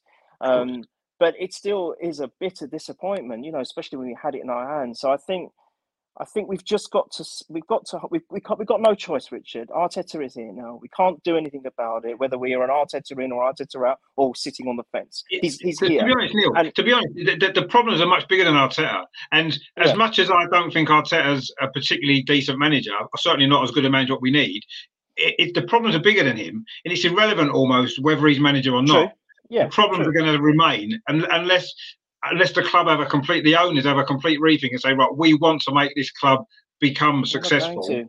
unless they do that it doesn't matter who the manager is. It, it could they're be anybody to, Richard. they're not going to succeed. going to? you know why they're not going to do it? Because they would have done it already. You'd they imagine so yeah i agree yeah, yeah, yeah. You're right. You know, you know I'm sorry. Um, it, it, it's how many years have they been there now? They would have already made inroads to the start movement, and we and and when I say they would have already started making movements for that or to achieve that, we would have seen something. But we haven't mm. seen anything. It's just the same old. As, as, as I, whether it's you or Carl said earlier, it's just like being on a roundabout or, or on a merry-go-round, and all we're doing is just going in circles all the time. And it's and yeah, we might pick up the odd FA Cup here and there, but we want as, as, as nice as that is, God, it's so nice to have the record number of FA Cups. I tell you, it's mm. brilliant. But we want to, we just want to be show that bit more consistency in the 38 games per season that we play in the play in the league. We just want to have that consistency in that fight, and that's all. When again, you know, there might be some people listening to this saying, "Oh, we're trophy hunters." We're not, and I, you know, it's not about always winning. It's just about seeing us play. So, for example, the Tottenham game, just as an example, if say we still lost it, but we lost it with absolute vigor and fight, and we did everything we can, and every player knew that that was a cup final game, and they literally kill themselves to try and win it to get the three points, or even a draw, because a draw would have, would have taken a draw for that for that game on with mm. hindsight now. Cool. You know, then we can at least we can say, well, all right, okay. There's no point sitting there slagging the team off because actually they gave it their all, and it might be a bad decision that cost us the game, which we have no control over. And, and don't don't let's not forget we have had fair, our fair share of bad decisions as well. Um, mm. um, and you know, that's all we want to see. We want to see the fans, like Carl said. You know, I get I have to get up every morning, six days a week, and go in and do a job. You know, which that's all we want to see. We just want to see them earn their keep. And and that is the part which really baffles me when sometimes they, they approach a game and it's just with absolute i don't know there's no there's nothing there. There's nothing to that you can look back on in that game and say wow because you just look back on it and think what a pile of rubbish. I've never seen anything like a non-starter no get up and go absolutely no intensity nothing happening no creativity no chances created. How many yeah. times have we seen it this season where we had literally hardly any shots on target. How can, how can how can Arsenal Football Club play a game and they have hardly any shots on target? Or you know, it's it's unthinkable. It's unthinkable. You know, that, that just shows. Again, it comes down to ambition, doesn't it? Even in even if you isolate it per game by, by game. I mean, you know, I mean, we've we've we've seen many many different Arsenal teams right over the years, right? Many different players, managers, whatever it is, right? Different styles of play, everything else, right? Now, for me, I was at that Newcastle game last week, and I have never, ever in my entire life seen a, a performance that bad from any Arsenal mm. team ever. Never. I've never seen one that bad because none of it made any sense. That There was no tactics, there was no fight, there was no heart, there was no desire. And yeah, I'm, I'm with you. I don't mind seeing us lose games if we've tried and we've given everything and thrown everything at it. And yeah. you can lose games. Liverpool lose games. Man City lose games. Right? People lose games. That's fine. It's how you lose games. And the way we lost to Tottenham, and then the way we, I say that Newcastle game for me in what 45 years, I've been watching Arsenal. That's the worst performance I've ever seen from an Arsenal team ever in my entire life. Right? And we've had worse teams than we've got now. We've had better teams, obviously. We've had worse teams. We've probably had worse managers. Bruce Rioch, as somebody mentioned. Um, you know, um, and we've never played as badly as that in a game that was so important as well. That's the worst yeah. thing about oh, it. That's the worst thing about it, yeah. Yeah. I mean, people could say, oh, we, we played terribly against Man City this season, we lost 5 0, or we played terribly against Brentford and we lost. Yeah, but those games were at the start of the season. At the end of the season, when it matters, It's not. It's inexcusable to play like that. You know, you can lose a game, fine, but don't. I mean, the last couple of weeks, what's really frustrated me is, and I, you know, you saw Everton right two 0 down against Crystal Palace at home, right? Yes, there was at home, the crowd were out, all this and the other. But this, this, Arsenal team wouldn't have done that. We wouldn't have come back and won that game. Absolutely no chance, would we? Right? With this mm. team, with this manager, we wouldn't have, we wouldn't have done that. And I don't even rate Frank Lampard as a good manager, particularly. No. But what he what he does do is, and what he has done is, he's got Everton playing for him. There's absolutely no doubt about it. They've come back a few times in games under him, actually. We never come back when we're losing. We never do. We never show any fight. What, what Everton did in that second half, right? And Everton have finished 16th in the league. They haven't got better players than us. They're not a better team than us. But yet they've shown that fight. And they've done that more than once. And that actually, I was quite, that actually really annoyed me watching and thinking, this is Everton, right? They've got more fight in them than we've had all. They had more fight in 45 minutes than we've shown all season. We rolled over yeah, and died against Newcastle. Why can't oh. we at least, even if we'd lost, I don't mind. I say losing two 0 Newcastle the way they've been playing is is no, it's not a great result, but you can understand it. But not playing like that. Throw everything exactly. at it. Bombard exactly. their goal. You just don't score. You, you go close. You, you have chances. This and the other. And you know we've we've never done that. We haven't done that no. under this manager. Not once. Not once have we yeah, done that. I don't. I don't think he's got. He hasn't. I, I can't. He hasn't got it in him. How many? I don't think we, have got. We can't even count five games where we've been behind and won the game with Arteta. I don't no. think so. Anyway, I might be wrong. I'm not stat I think man, five but... is what it. I think actually five is what it is. I think it was no. Is that what I think, is? I think four. I think it was three the previous season and one this season. That's um, because ridiculous. That is ridiculous. Yeah, in in two Richard, whole seasons. Do, do you remember? Do you remember when we were at our, our, our probably our best? and we would have we used to get so many red cards and we'd have a we'd get down down down to mm. 10 men we would win games with 10 men and sometimes just on heart behind just on heart we won it on heart that's what we won it on and, and, and you know how could could we do that now um all right okay we did it once with uh, when we drew against Chelsea, when Martinelli ran up the whole, literally down the whole pitch. Wolves, this season, we um, won one nil at Wolves when we were down at 10 yeah, but we were already one nil right. up. We were just hanging that's on to a lead rather than having yeah, to but, win. But I'm talking about yeah. coming from behind. You see, yeah, and and, yeah, yeah. and, and, and, and it's just like our heads drop as soon as as soon as we, uh, Tottenham got that penalty in that game. That was it. We were finished. You know, yeah. you know, if you look at back at the older North London derbies, we fought. We fought even when we went behind. I think that one of the five twos we were two 0 down, weren't we? one of the five two wins yeah, that we had. No, we were one. Yeah, we were two 0 down. And, yeah, and we, we, we come back and won that 5 2. You know, we've always shown that bit of spirit and guile and grit to come back. And it's mm. just not, it doesn't seem to be happening with, with this team. And that's, see, that's, he's got to address that. I think he's got to address his own way of managing on the pitch, as Carl was saying. You know, he's playing his arms like a, you know, an, an air traffic controller or something all over the place. yeah, yeah. And he's just, you know, he's got to let the players have a little belief in themselves and allow them that creativity and to just just just let them do what they need to do like you know having that example of Partey being confused and coming up to him saying i don't know what you're asking me to do let Partey mm. go on and do his thing he's not a bad player I, I, don't care what anyone says you know yes he's, he's obviously struggling with injuries now but he's not a bad yeah. player when he's on top form he's brilliant and to be honest just let them have that creative but i, I you know the way arteta i think arteta's a bit of a control freak and that is why he's not got on with some of the players, like for example the Birmingham, which he's got rid of. Mm. And I think that's another issue. If he can address all these issues, because now we are we are stuck with him. As I said, it doesn't matter where you sit on the Arteta situation, we are stuck with him. We've got to deal with that. And if he can just tweak some of his management styles, it could help. But I, being the way he is, I can't see it happening. See, I'm being so negative at this point. I, I feel bad, but I just, you know, it's the way I, mean, I feel at the moment. Um, Sean in the chat has got an interview. He says, uh, "Are you going to compliment the manager for anything?" Well, we're finding it. I think you probably gather we're finding it difficult. So, Sean, if you can give us something that he should be complimented on, then please drop it in the chat and we'll we'll talk about it. Um, because at this moment, I'm struggling to think of anything that I think he's done well since he's been here. He won the FA Cup, okay, fair enough, but that was two years ago. Since then, he's taken us backwards in two years. He got us out of Europe. Yes, he's got us back into Europe again, but he's the one who took us out of Europe in the first place. So please help us out. Please tell me something that you think he should be um, complimented on. Because I'm really, really struggling. I know Neil's really struggling, and Kyle definitely was struggling to, to, to find anything to compliment on Mikel Arteta on. And you know, I would love to be able to throw loads of compliments at him because if we are, that means he's doing a great job and then we're all happy because it means we're we're we're, we're doing well as a club. We're progressing. We're, we're going to be you know, going forward. Um, um, Loki says there we went one 0 down twenty times, one one. Yeah, exactly. Wow. This is what we that was wow. that was the Wolves game, wasn't it? When um, oh you know when when uh, we got that late comeback um, to, to, win that game. Um, and as Terry says there, like Loki said, he's got a, a good head of hair. Well, he has hair actually. Did Loki make mention that in the, in the comments? Did he? I must have missed that one. Um, yeah, he did. But, he, did yeah, but, he did. He did. But, yeah, I mean, he, he has got nice hair actually.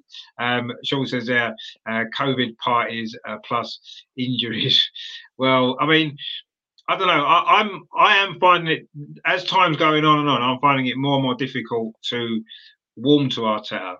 I don't like his on pitch demeanour at the side of the pitch, as as Kyle mentioned before. He doesn't let the players play, um, and I don't know. To me, if you've prepared your team right in the week, you don't. You shouldn't need to be um, constantly telling them what to do in the 90 minutes of a game because they, they should already know because you just spent a week working on it with them. So you know, do you do you not trust them to carry out your instructions? I mean, Xhaka almost alluded to that, didn't he, after the Newcastle game, saying, "Oh, we didn't carry out the, the coach's instructions." Well, could it be the instructions are too complicated? Don't forget, these are footballers; they're not generally the brightest people in the world. No disrespect to most footballers, but most of them aren't, are they? Because a lot of them didn't have proper education. They dropped out, went out of school straight into playing football, didn't they? And you know, they're not the, the most brightest people, so maybe they don't understand and maybe that's why they're not carrying out. Or is he just overcomplicating and overcomplicating it and overcomplicating it, which to me seems more likely. The way he, he's running around like this all the time, you know, it's quite simple, isn't it? When we've got the ball, we do this. When we don't have the ball, we do that, right? And when we've got a set piece, we'll do this. And when we're defending a set piece, we do that. I mean, it's basic stuff, isn't it? You know, if, if anybody's played football on a Sunday morning, this is what you do. You don't overcomplicate it because everybody knows how to play football. When you get the ball, the idea is to pass to one of your teammates, ideally, and try to get the ball up the other end of the pitch and score a goal, right? Because that's how you that's, that's what football's about. And yes, oh, you, you can do this, you can do that, and the other, right? Yes, fine. Have your tactics, work all that out, brilliant. But the players should know before they go onto the pitch. When we have the ball, this is what we do. This is what we're going to do. This is how we're going to play it this way. When we don't have the ball, we all drop in. But it seems like when we've got the ball, he's screaming at them what what to what they're doing. When we don't have the ball, he's screaming at them again. Well, you you've told them. You've you spent the last two years. I mean, with some of these players, you, you leave that on the training pitch. You leave all of that on the training yeah, pitch. Yeah, look, I, I, look. I'll, I'll, be honest with you. It's it's he's like he's like an extreme of Wenger. I mean, Wenger would be very completely different. He would just sit down and just let his players get on with it. And you know, we've heard whether it's true or not from some of the ex-players that you know he was quite quiet in the evening at half time in the dressing room. It's very rarely that mm. exploded or anything, and he just he, he, he, that was his style, which is fine. But I, and I'll be honest with you, Richard, I don't mind the animated person that Arteta is. I quite like a little bit of engagement because it shows that you actually give a give gives care care for what you're trying to achieve. But as long as you're trying to achieve it in the right way, you see. So I think I think we've gone from one extreme to the other. We need a bit of balance. We need a bit of calmness within him as well, and think right. Let the players do what they need to do because I've told them we, they've had their instructions. We've let, we've done our homework on this particular uh, opponent uh, before the game. Right now, it's up to them to go and do what we've been doing on the training pitch leading up to this particular game. And when he's needed to maybe come in and maybe shout some instructions out, fair enough. But that's again going back to pitch leadership, which we do not have. It comes down to having a captain on the pitch, which yeah, is yeah. going to kind of echo his instructions and also maybe fill in where maybe Arteta may have got something not quite right. I mean, you, you, there's that story, isn't there, that Lee Dixon says about before his first North London derby when Tony Adams got him up against a wall and said, "We do not lose this game. It, this is what it means to us, right?" Tony yeah. Adams did, not, not, not, the manager, George Graham at the time, right? And George Graham was a disciplinarian manager, wasn't he, by all accounts? But this oh, was Tony yeah. Adams, captain, right? And it's like those players, whatever Arteta does, they don't understand how important the game is to Arsenal. You know, how important it is not to lose against anybody. You know, Tottenham, that game against Tottenham was a prime example of that because we just rolled over against Tottenham, oh, which is oh, unacceptable, horrible, right? Horrible. And we wouldn't have you, you you wouldn't have do that if you've got the right characters. You don't let that happen and not mm. not just that one game, but when it's really important. Um, I mean, uh, Sean, to be fair to him, he's come up with a few things that we, we can compliment him on. He says two points behind Spurs and five behind Chelsea's trophy trophy laden superstars with a super lean and young team. That's the end result, and that's fair enough. But still, ultimately, two points behind Tottenham when we were clear of them with three games to play. That's Mm. the point as well. So we kind of threw that away, didn't we? And although you, you to me, finishing two points behind a team that you were ahead of with two games to play isn't an achievement. It's a failure, especially when that team happens to be that lot down the road who are the specialists in failure, to use a term that was used once before uh, when it was related to Arsenal. But that's not an achievement. Yes, finishing five points behind Chelsea. What you got to remember is with Chelsea, and I'm not making, I'm not trying to undermine where we finished in the league or the points that we got, anything like that. After quite early this season, you could quite clearly see Chelsea knew they wasn't going to win the Premier League. They wasn't good enough to keep up with Man City and Chelsea. They put their eggs into different baskets, and they knew they'd finish in the top four because they knew they were good enough. And that's what they kind of went through the motions a little bit. Finished in the top four, got their job done. Towards the end of the season, they dropped off because they'd already done their job earlier in the season. You know, we were still chasing, so we were picking up points because we it was so important that we had to. And even even then, we still lost half of our last ten games. We lost five of our last ten games. You know, when we were chasing something. You know, Chelsea had already achieved what they wanted to achieve. They were already going to be in the top four, and they were in the FA Cup final, and they reached the League Cup final. You know, if we'd done that, if we was in two cup finals and we'd finished where we finished, I'd have put my hands on and said, "Brilliant! What what a season!" Brilliant season, but we didn't do that. We got knocked out of the FA Cup by Nottingham Forest. We got knocked out of League Cup by Liverpool. Yeah, Liverpool, fair enough. You know, most most teams lose to Liverpool, but even so, so to me, and finishing two points behind Tottenham when we were clear of them. In fact, we were so far clear of them, we had three games in hand and four points clear of them. However long ago that was, March time, April, whenever it was. Do you know what I mean? And we they finished above us. So that isn't something to compliment him on. Finishing two points behind Tottenham when we were so far clear. Yes, they've got better better players than us. They've got a more experienced squad than us. But even so, we still blew that, didn't we?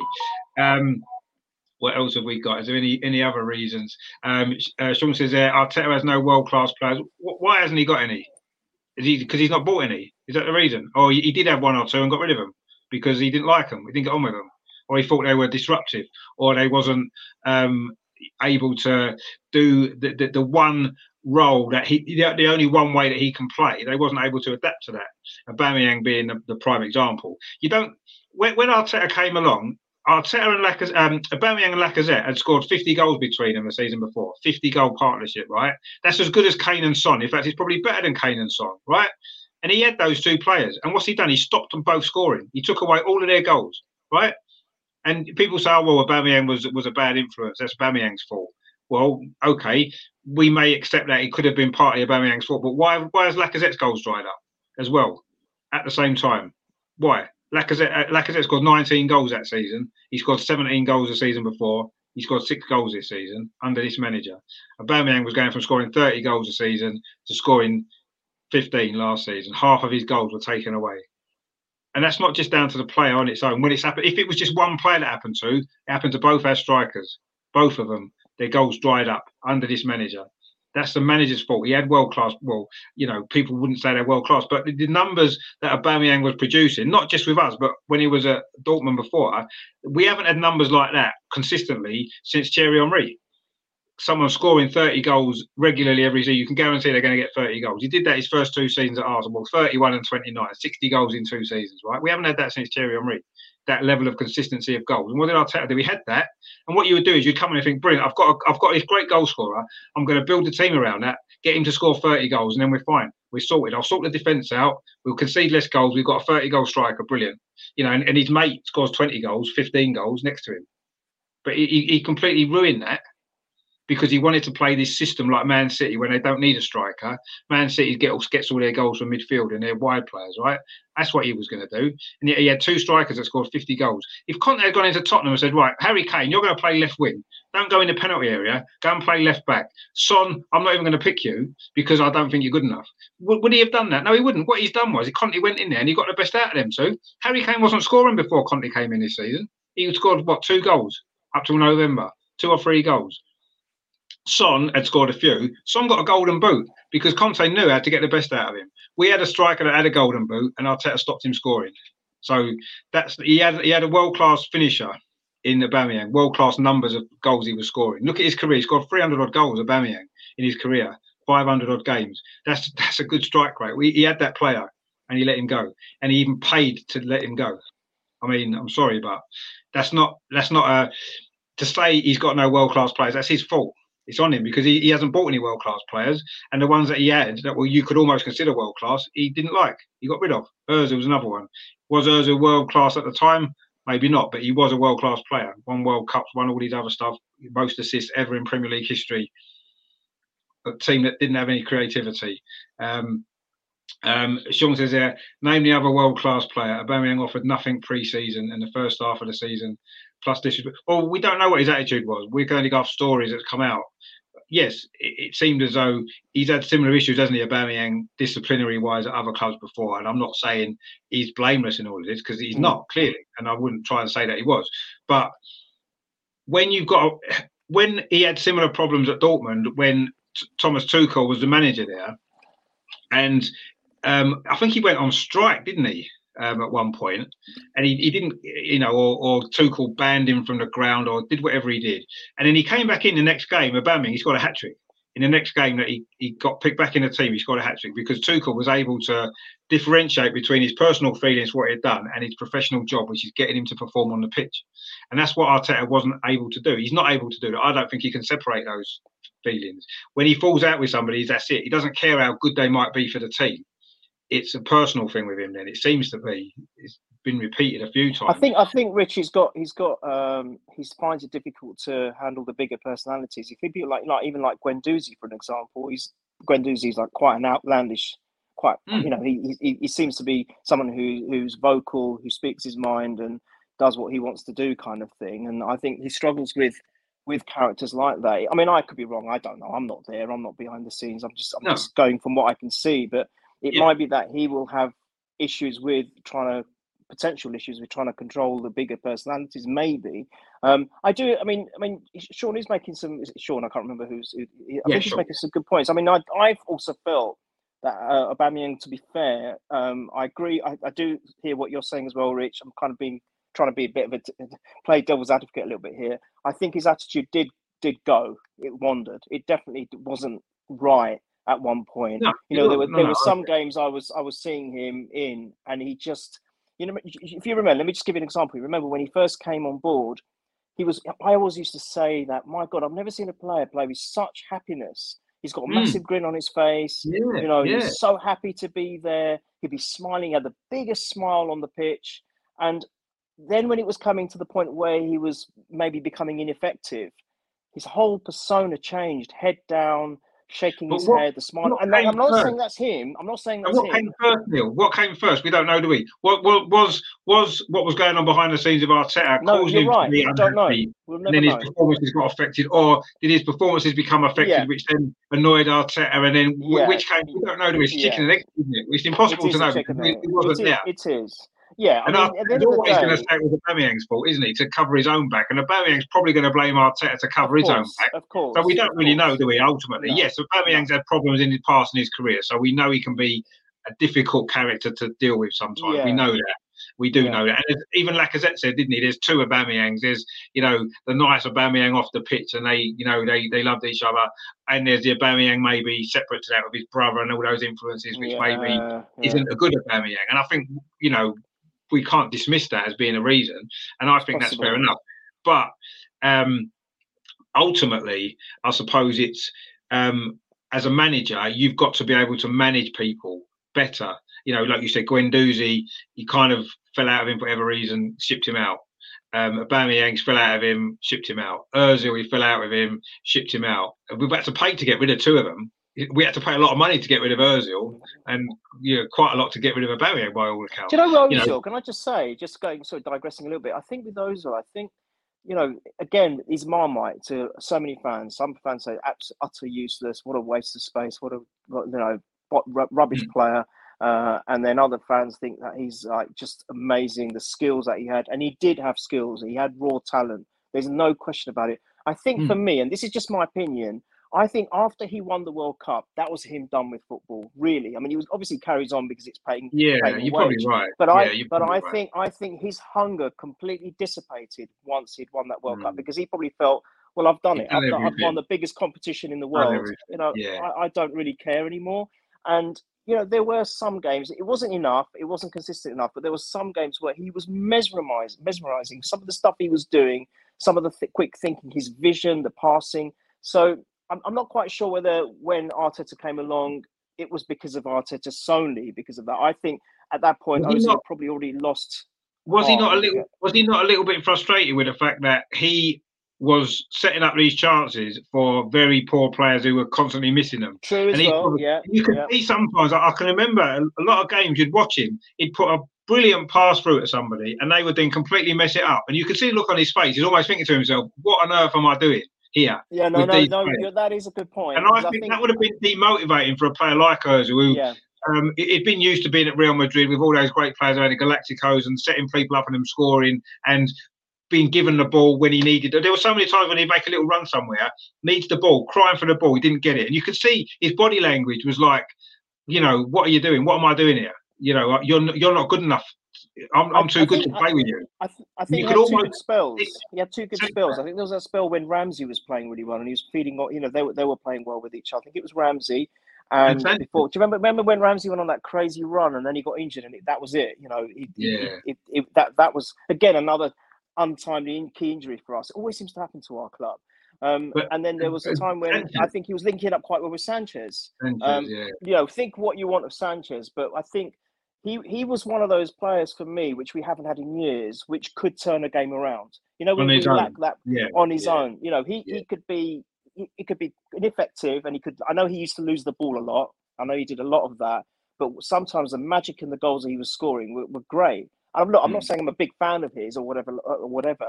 But I, I do remember there was a point in time where Ozil and Sanchez were clicking, were, were ticking off each other, playing harmoniously. It's almost as if they were mind reading each other. They knew exactly what where the ball needs to be for Sanchez and vice versa, and what each other could bring offer bring to the table. So you know there have been moments. You know we can't dismiss it and say oh, Ozil was just shit all round. He wasn't. No, I, no, no. I, I just I just think it was a combination of what you're saying. Maybe he didn't have the players that worked would work effectively around him, and also I think there is a part of the fact that he won the World Cup and he lost a lot of hunger for the game as well. So I think it could be a combination of the two. So anyway, Yeah, no, no, I, I, kind of, yeah, I think you, you may, you may well be right. Um, uh, Sean says uh, Richard, you said Arsenal had two world class players this season. No, I mean we had two world class players when Arteta arrived at the club, not now, uh, which I think were Özil and Aubameyang potentially because of the goals Aubameyang scored and Özil being Özil, he was a, a world class player. Um, and he says that they had none. Yeah, I don't think this season we didn't have any. We haven't really had a, a world class player probably since Özil, actually, have we?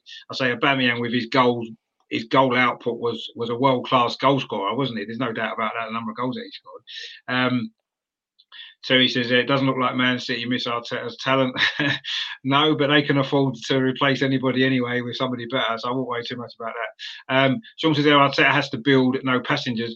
Yeah, you're right, and that's true. And he, he does need to build because um, he's got rid of all the play, all the experienced players that he had. So he has got to build. But what he's got to start building, he, you can't build a house unless you build the foundations. And it's like he hasn't got the foundations because there's no experience at all in the, in the squad. And without that, without that foundation, you can't build up from there.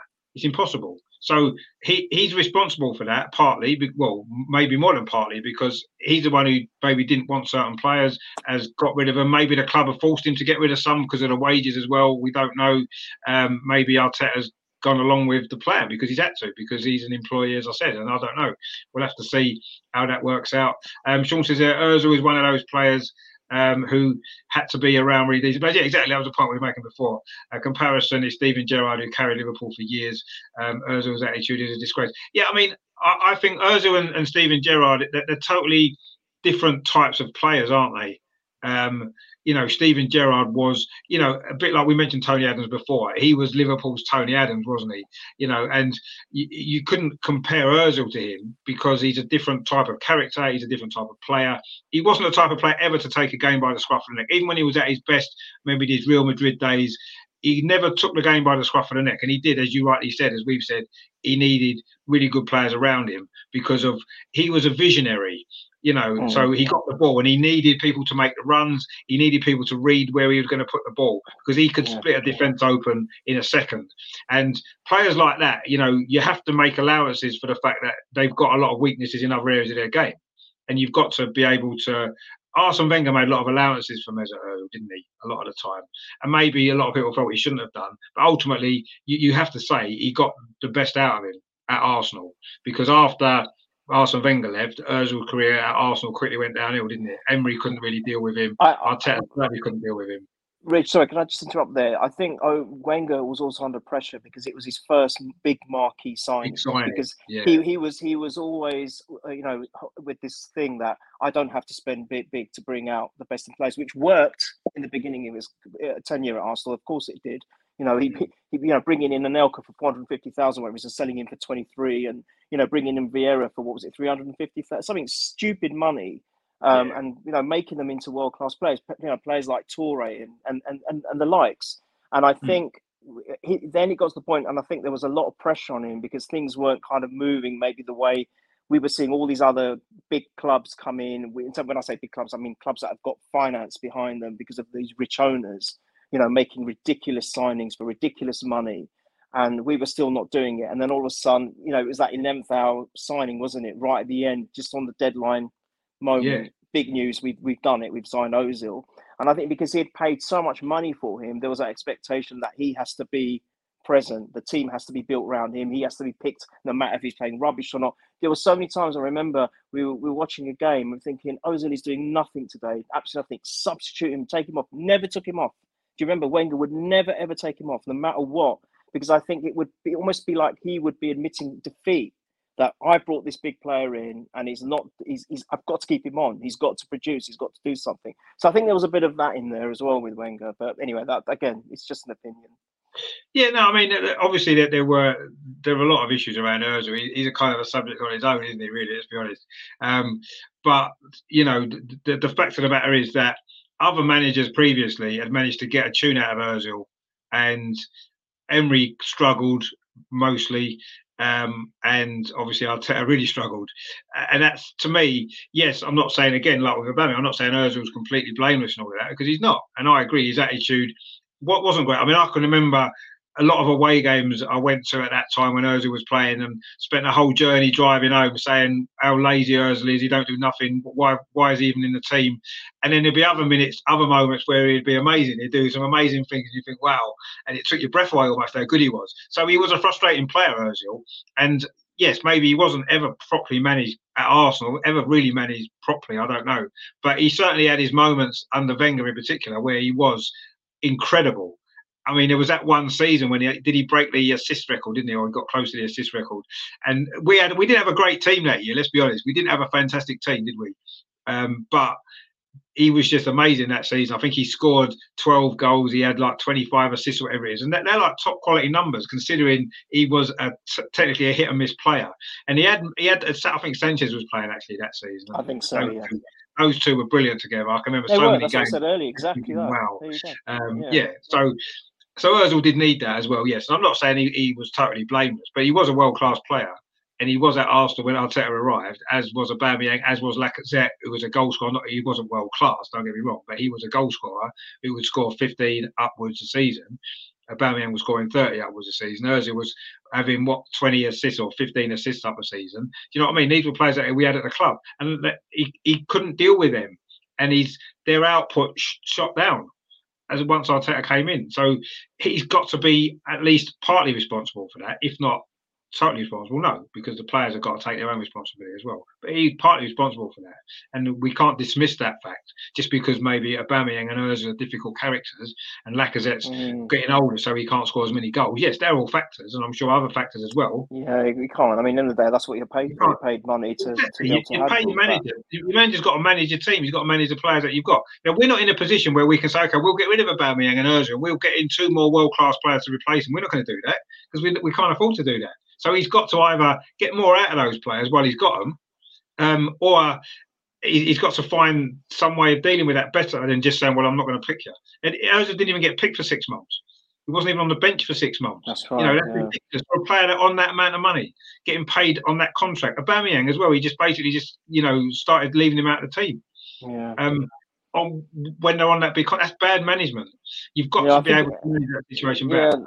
I think even with the League Cup, League Cup games where he could have brought him on and he wasn't bringing him on. You're right. Yeah, you know, we were surprised. Like, oh, I was just not in it. He's definitely finished. I'll never forget that game.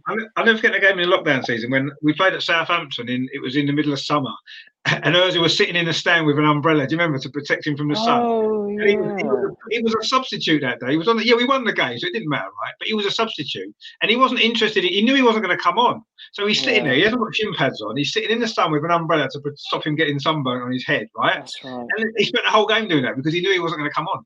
And it's like, you know, he's your he's, he's the player you're paying the most at that time. He was the biggest contract was, yeah. He was paying the most amount of money, and you're just letting him sit in a stand with an umbrella rather than actually yeah. saying we need you on the pitch.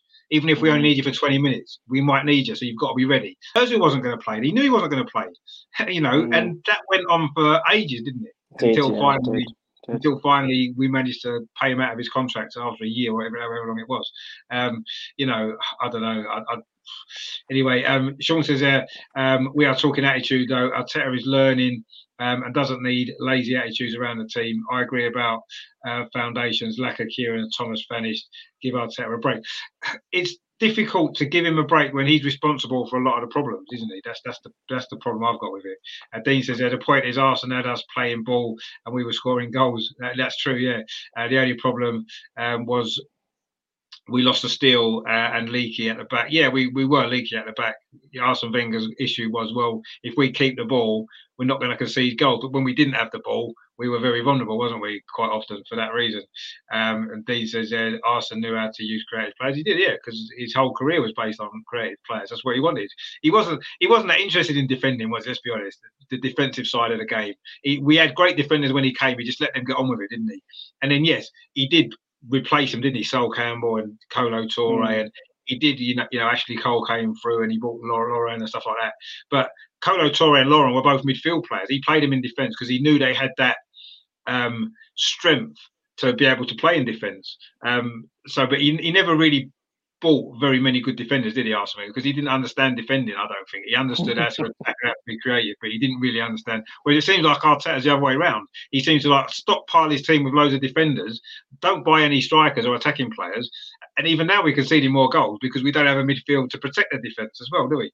Um, so uh, yeah, but anyway, um, Sean says, uh, "Hey guys, um, I love this discussion, even though we disagree on something. But that's what it's about, isn't it? You know, I, you know, ultimately, I, have got no problem with um, people having different opinions, and it's great and I'm quite happy to discuss the opinions as well. And hopefully, we'll you know we'll come to a, an agreement that actually Arteta's not as good as you think he is. You're trying to be Brian Clough here. Brian Clough, yeah. Right. and the Sean says, I agree with this. He said we were false for renewing Ozil's contract. Yeah, we were. Uh, the reason why we did it was because Sanchez, we lost Sanchez, and I think at that particular time, if we'd lost Ozil and Sanchez in the same window, there'd have been riots. So I think they had to keep oh, Yeah. So they offered him a contract, and it was wrong. I agree. We shouldn't have done that. We shouldn't have given Aubameyang a contract we gave him either, even though he just won us the FA Cup, and everybody loved him at the time. We all did, um, and we were quite happy that he signed. We loved him to sign, but ultimately, that was the wrong decision. Looking back on it now, Ozil's contract was the wrong decision, and it's made it more difficult to bring in the players that we need because the money was tied up in those two. We've had to pay them out, so we've it's cost us money there, and the owners are probably thinking, you know what, I'm not doing that again. Let's just buy a load of kids and we're fine. We haven't gonna we aren't gonna go through that again. I don't know if that's the reason. Um, Terry says, yeah, we would be doing well if all the players Arteta wanted to buy from Man City and uh, come, we would have won the league this year. Well, would we though? Would we though? Because one, Pep isn't going to sell us the players that's going to win him the league, uh, is he? He's going to sell us the players that he doesn't really need anymore. Jesus is the biggest example of that. He, he, if if he thought Jesus was a player that he needed to win the league next year, he wouldn't sell him. him. Never sell him. Absolutely no chance. He'd, he'd, either keep him or he'd get him out of the country and give him sell him abroad. If if we buy Jesus, it's because Pep doesn't believe Jesus is a, is a striker that he needs to take Manchester City on to where they need to go, and that's where we need to go. Um, you know, as well, we want to get to that direction. So buying Man City's cast offs isn't necessarily going to. That's where Wenger made one of his biggest mistakes when he sold Van Persie to Ferguson in Ferguson's last season. I really believe, yeah. and maybe you were touching on with Carl, I think. There was a couple of moments in that, in even in Wenger's reign, uh, we, we could have won the league a couple of times. I think that would have been one of the seasons. If we had held on to Van Persie that one season, I think that's what we were lacking in that season. That team we had Mm. Whatever it was, we just needed a Van Persie in it, and I think we could have, if not won it, certainly challenged for the league. And then the other yeah. occasion is when our, uh, when Eduardo broke his leg. I think we would have gone on to win yeah. things that, that year as well. So you know there has been some misfortunes as well for us. But Wenger Yeah, made a mistake. He Oh, admits, he admits it. I think he admitted it. I think he admitted it that yeah, getting selling Wenger to uh, uh, sorry Van Persie to my biggest rival. That's something you don't do. So what you just said there, Pep's only going to be selling you know Jesus if he knows that he's not part of his plans anymore. But Or, you know, or, he, or he maybe looks at it and thinks, well, last time I know threat anyway, so it doesn't matter. They can have him. He's, he's not going to win them the league on his own because the rest of them are just bang average. He, he may look at it like that. And, you know, if Jesus doesn't want to sign a new contract, he, he can get money for him. They'll sell him. I, I don't believe he would sell as a top player that he thought was a top player for him. He wouldn't do that. no. Jesus has been playing pretty well, lately. He scored a few goals. He, he actually played pretty well, I thought, against Aston Villa. And he seems to have that mentality that we're lacking, that we've maybe been lacking since um, since Sanchez, actually, in that position on the pitch. That kind of, I mean, I think Martinelli's got it, but he lacks the experience at the moment. And that might, yeah, might yeah, yeah, I think Jesus has got that attitude. So I, I've got no problem with us buying Jesus. I just don't believe Pep would sell us Jesus if he thought Jesus was going to take us that. I He agree wouldn't. with do that. He's not No, that stupid. No way. He's no not. He's like, like he wouldn't sell no one to Liverpool, would he? He wouldn't, he wouldn't even sell any of his players to Liverpool. He No, wouldn't sell any players to the top sides in Europe because he knows they're going to come back and bite him. He, he knows he can sell players to Arsenal because we're nothing to him. You know, Arteta's his best mate and he wants to help him out, but he wouldn't. He's not. He's not exactly going to sell us Kevin De Bruyne, is he? Let's be honest. He- Oh, you know, player he is, though. What yeah, he he's Oh not going to sell us him, is he? You know what I mean? He, he wouldn't. He's not going to sell us Mahrez, is he? He's not going to sell us players that'll improve us, particularly. Um, but anyway, we'll see what happens. Um, uh, Sean says, uh, Richard, please understand my response to the foundations. You can't blame Arteta for Lacaz's output. Well, we can because he's not managed him properly and he's made him play in a deeper role. Um, Kieran Tierney and Thomas being injured. No, you can't blame him for them getting injured. What you can blame him for is not having adequate cover in place. He bought Nuno Tavares, who wasn't even good enough. He didn't even think he was good enough to play because he played Xhaka there in one game and he didn't. He was reluctant to play Nuno Tavares. That's Arteta's fault because he bought that player. You know, Thomas Partey. He bought Lokonga too as cover, and when Thomas Partey was injured, he didn't even play Lokonga. He played Elneny. you know, so we can blame Arteta for it. We can't blame him for the injuries. No, injuries happen. You know, No, no. and these things happen, and that's um, uh, uh, one of those things. And I don't blame him for the injuries. I do blame him for not having adequate cover in place. Not, you know, you can't cover every single player, of course not. But he actually bought a left back and he bought a central midfield player. But he didn't have enough trust in those players that he bought to have to play them when they were needed, when there were injuries, which is what he bought them for. So to me, that isn't that that lies on Arteta. He should have either bought better quality backups in the first place then we would have been able to survive the injuries a bit better than what we did. Because let's face it, Kieran Tierney was one of our biggest misses because of how important he was to our attacking play as well. And Nuno Tavares just isn't in that same level. But not many players are. He's a great left back, Kieran Tierney, let's be honest. Um, and it's difficult to cover for that. But you, you've got to have a plan in place. What if we can't play these players? We need you need to have something, and that is I think that is down to him personally. He, not the injuries, but the lack of cover. Um, and Sean says, uh, Richard, your argument for Jesus is flawed. Some players shine and evolve at other clubs. Example, uh, Mo Salah. Yeah, yeah, they do, and that's true. But Jesus has been at Man City for a long, long time. He's been there. For, I mean, Mo Salah was only at Chelsea very briefly, wasn't he? And he was probably badly managed. But uh, Jesus has been at Man City what six, seven years under Pep, and he's been a he's been a decent enough player. He scored quite a few goals. Um, so I'm not saying I, I'd quite like us to sign Jesus because I think he's better than what we've got, and he's won lots of trophies. So he understands what winning's about. He knows Winning how to win. mentality, yeah. He's got a winning mentality, and I say I think he's got that thing that Alexis Sanchez had, and I think he'd be a positive signing for us. So I, I quite like Jesus, but I just don't think if Pep believed he was that good, Pep wouldn't sell him to us. He wouldn't. He'd sell him abroad somewhere that wasn't going to be a threat to him. But Mm. We, we'll see what happens. I mean, I, I hope we do get him because I actually think that would be a good signing for us, and he could be the sort of player that is going to improve us definitely, as long as he's not the only signing that we make or the only top player that we sign because he is a top player, Jesus. I don't really doubt about that. You know, his goal scoring record's good. I say I've been really impressed with how he's been playing in the last few weeks. I thought against Aston Villa, I thought he, he didn't score. But I thought he was brilliant in that game. The, their comeback, he was. You know, you could see how much it, it meant to him and how much he was fighting, and that's what I want to see from our players. You know, that's why I loved Alexis Sanchez for that reason. Because no matter what, how the game was going, how he was playing, that made no difference. He would fight for every single ball. He would Yeah. he would do anything he could. You know what I mean? And, and that's what I like. It. I don't care if, if we win games all the time if we've got that attitude, and I like that. Um, Loki says, uh, "How about um, Calvert Lewin?" Um, I'm unsure about Calvert Lewin. Um, again, he's better than what we've got, and he would be a great option because we lack that physical presence in the box, don't we? We lack someone who can attack the ball in the air, and would he suit the way that we play? Well, we used to put a lot of crosses in the box. Certainly when Kieran Tierney was fit, didn't have anyone to finish him off. Yeah, possibly. Calvert Lewin would be an option, depending on the price. You're looking at silly money for him, aren't we? Potentially, I think. And if that's the case, I would probably say no. If the price was okay, I think he can definitely offer us something that we don't have. A bit like Jesus, he, will improve what we've got. And if we were to sign Calvert Lewin and Jesus as our two strikers this summer, I'll be pretty happy with that, as long as we improved elsewhere as well. But if we got those two strikers in, I'd be reasonably happy with that. I think, yeah, we've got two strikers that are going to improve us, improve our goal output. And, you know, Calvert Lewin in particular can be a focal point for your attack, can't he? Because he, he holds the ball up well, he's strong.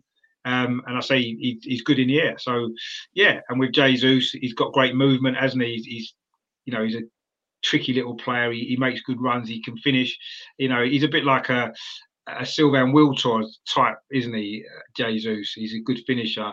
He's got good movement, but you know, he's not a fantastic footballer as such. But he's he's tricky, isn't he? He's a tricky little player, and he gets himself into some good positions. I think those two would be two good signings. But um, Loki says that Everton will be in trouble with FFP. Yeah, that's that's the rumor. So they may have to sell a few players, mightn't they? So we may get him a bit cheaper if we can. I'll snap their end off. You know, people are talking about Richarlison and dismissing him. I mean, I think Richarlison's a great player, actually. Yes, he's another of a bit of an attitude, though, isn't he? So I don't think Arteta would want him because I don't think he's a little bit of a loose cannon, isn't he, Richarlison? You've seen what he's done at Everton, the way he sometimes, you know, um, things he's done on the pitch and stuff like that. So he's a, li- he's a little bit of a loose cannon. So I'm not sure if Arteta would go for Richarlison, but I think he's a very good player, actually. Um, they've got one or two decent players, Everton. In a way, I was kind of hoping they went down because their players would have been, been available and we might have been able to go in and pinch one or two. They can keep Iwobi, but some of the others we might. We don't want if him we back. got Iwobi, then definitely we're going backwards. There will be no Can you imagine? two ways We, we Don't- signed don't- Iwobi. Ever, ever come back to us say, sorry, we, we want our money back. Oh, we'll have to take Don't, it back. please don't. Richard, I'm going to Uh, have to shoot, mate. Uh, sorry to interrupt. I'm going to have to go. So it's been. no, pleasure. No, Thank you, you so much. you're only going to stay for 10 minutes. You've been here two I hours. So know, it's, it's, I know. But no, thank you for the opportunities this season and, and being a part of this. And yeah, it's been wonderful. And thank you to everyone in the chat. And uh, Sean said it well. I mean, he said, yeah, you don't always have to agree. And um, as long as it's civil and it's there's no kind of you know animosity or or you know toxic toxicity between between the fans, then that's the main thing. You know, we're all No, yeah. different. We all have our own opinions, and um, as long as we can discuss it sensibly and amicably, then that's the main thing. That's what it's all about. So Exactly. Um, that's, that's what I've always wanted to try and do. And some people, some don't seem to want to do that sometimes, do they? I no, suppose. But take it too far. They take it too far. yeah, they and it's do. And at the end of the day, if we all agreed about everything, life would be really boring, wouldn't it? Very to talk- boring. And you know, and I, I I wouldn't like that anyway. So I, I kind of you know I enjoy that people disagree, and that's fine. You know, let- let's let's let's discuss it, and that's fine. And you know, it, may- turn out that that, uh, that I'm wrong, and that's that's great. You know, I, I'd like to be wrong about All Arteta right, because all it right. means we'll do well. If if I'm wrong Yes. about Arteta, it means we're doing well, and I want to be wrong. You know, but I just I just don't think. I'm going to be, unfortunately. At this moment, I don't believe I'm going to be wrong, but time will tell. And if, if he turns it around and if he becomes successful, wins us all these massive trophies that we want, then uh, we'll love Arteta forever. And, I, I, Absolutely. and I'll be quite happy to come on here and my hands up and say I was wrong. I'm sorry, Arteta, I got it wrong. and, and you will sing the song. And you will sing the song. I, of I, well, I don't know about that. I might be. anyway, one guys, thank you so much. Cheers, and, uh, Neil. It's been a pleasure as always, my friend. see you soon, hopefully. All right. Yeah, Take care. definitely will. Take. Take it easy, mate. Yeah, Bye, take it bye, easy. bye. Uh, Neil there, brilliant. Of course, uh, we love Neil on the channel. Um, he's uh, so he come on for ten minutes and he was here for two hours. That's what we like. Um, he just loves it there. Uh, Terry says uh, Jesus says he wants Champions League football. Well, he can get us in the Champions League next season, can't he? So we will. He can do that. Kind of that should be his job actually. Um, Terry also says there, why do Arsenal players always get long-term injuries? That is a question I do not know. We- We've got different medical people now, um, so I, I don't really know. Is it should this still be an issue? I'm not sure. Um, Stephen says there, Sanchez would have been great to have around these youngsters. He would have shown him an elite winning mentality. Yeah, exactly, he would have done. Yeah, and he did have that, didn't he? Sanchez was just, you know, he wasn't always, again, a bit like Özil to a degree. He wasn't always. Um, the easiest character probably to deal with, but what a player! And he did have that attitude, a winning attitude. Um, Sean says there, uh, I love uh, Kevin De Bruyne. Oh, I think we all love Kevin De Bruyne. What a player he is. Uh, he says, I've been Arsenal since 1975. Remember watching uh, Julie Armstrong and co. Wow, fantastic. Uh, I'm a sports fan first and enjoy the journey of a team growing. I do not want instant instant oil success. No, no, I don't. And I wouldn't want us to go down that route of just um, getting owners in and just buy in the success. And I think Arsenal have always been different from that. to me, Arsenal have always done things in the right way, and um, I don't necessarily want instant success. I mean, I, I don't, I definitely don't want instant success because we're here now all this time without really having a lot of success. 19, 18 years since we last won the Premier League. And I don't mind the journey and I don't mind a, a growth if I can see the direction and the progress and you can clearly see what's happening. My worry is, and I've said this um, previously as well as tonight as well, is the owners, the direction that the owners want to take the club in. That isn't the uh, the um, the direction that I am happy with personally for me. Now, again, I'm happy to be proved wrong if they start investing in some serious players and we do start getting that in. I'm just not convinced that we will. And you know, I I, I liked um, what George Graham did when he came in. Um, he took his time assessed for the first year, realised he needed a striker, bought Alan Smith. He knew he needed a new defence, so he got in Winterburn and Dixon and Steve Bould. And he built the team around some of the great young players that we had, Rocastle and Thomas and Tony Adams, of course, and all them players. Paul Merson. And I, I like the way he built that team, and that was brilliant. Unfortunately, he didn't rebuild it when he needed to after sort of 90, 91, where he, he kind of you know, replaced all our flair players with uh, battlers in midfield, and it kind of changed the whole dynamic of the team. But I like the way he built that team, you know. And then obviously we had Arsene Wenger, who again um, built his own team, didn't he? He kept the best of what he had, and he built it around Patrick Vieira and then Thierry Henry and all those other great players that he brought in. And Dennis Bergkamp was already there, and he, built around them, didn't he? And I, I I've enjoyed those processes because you can see a clear pathway, you can see a clear direction that the club are going in. A lot of that was driven by David Dein. And as we mentioned earlier, since David Dein's gone, the club haven't had that direction. And it's almost like the club are settling for fourth or fifth or well, they used to settle for fourth. Now they seem to be settling for fifth and sixth, just being in Europe. And that to me is what for me Arsenal are. You know, you've been you've been since '75. That, that outdates me. I was only seven years old in '75. I didn't I didn't go to my first game until '81. So you know, um, and for me, Arsenal are, more than what we are at the minute. We, we, we should be trying to strive to be more than that. And I'm not saying I expect us to win trophies tomorrow or, or next season or whenever. I just want to see us trying to compete again. You know, and for most of my life watching Arsenal, we've apart from the first few years when we were muddling along like we are now, um, we've generally tried to compete with the top teams. We, you know, we, we took that mantle off Liverpool um, we then competed with Manchester United. That great Manchester United under Fergie for years won the most league titles. We were competing with them. We didn't always beat them, but we were always competing with them. And you know, I just want us to look as though we want to try to compete with Liverpool. I don't go along with oh, well, it's impossible. We can't. We can't compete with them. We can't. Well, why can't we?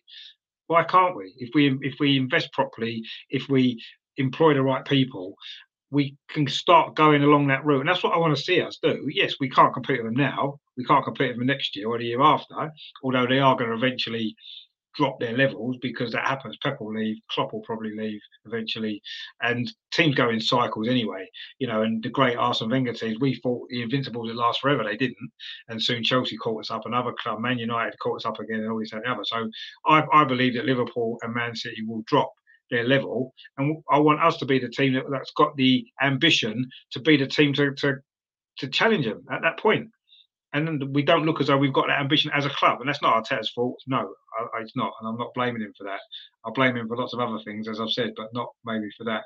Um, as Loki says, we're getting further behind at the moment. We are 100. percent We're getting further behind. Um, Sean says, thanks for your input, Neil. Yeah, no, Neil's uh, Neil's a legend. Uh, Terry says, night, Neil. Um, Sean says, the Brazilian at Leeds could be a good signing, but lost his head recently. He's the one you see again, a bit like um, Richarlison, whether it's his Brazilians, I'm not sure, but he's a great player, isn't he? Raphinha, Raphinha, isn't it? And he would be a great player for Arsenal, great signing. But again, he's got that um, attitude or mentality that I can't see Arteta uh, going along with that. He's got this very clear plan of what he wants, the sort of players that he wants. He wants nice players who are going to do as they're told, and he doesn't want players that are going to think outside the box. He wants everybody to be very structured.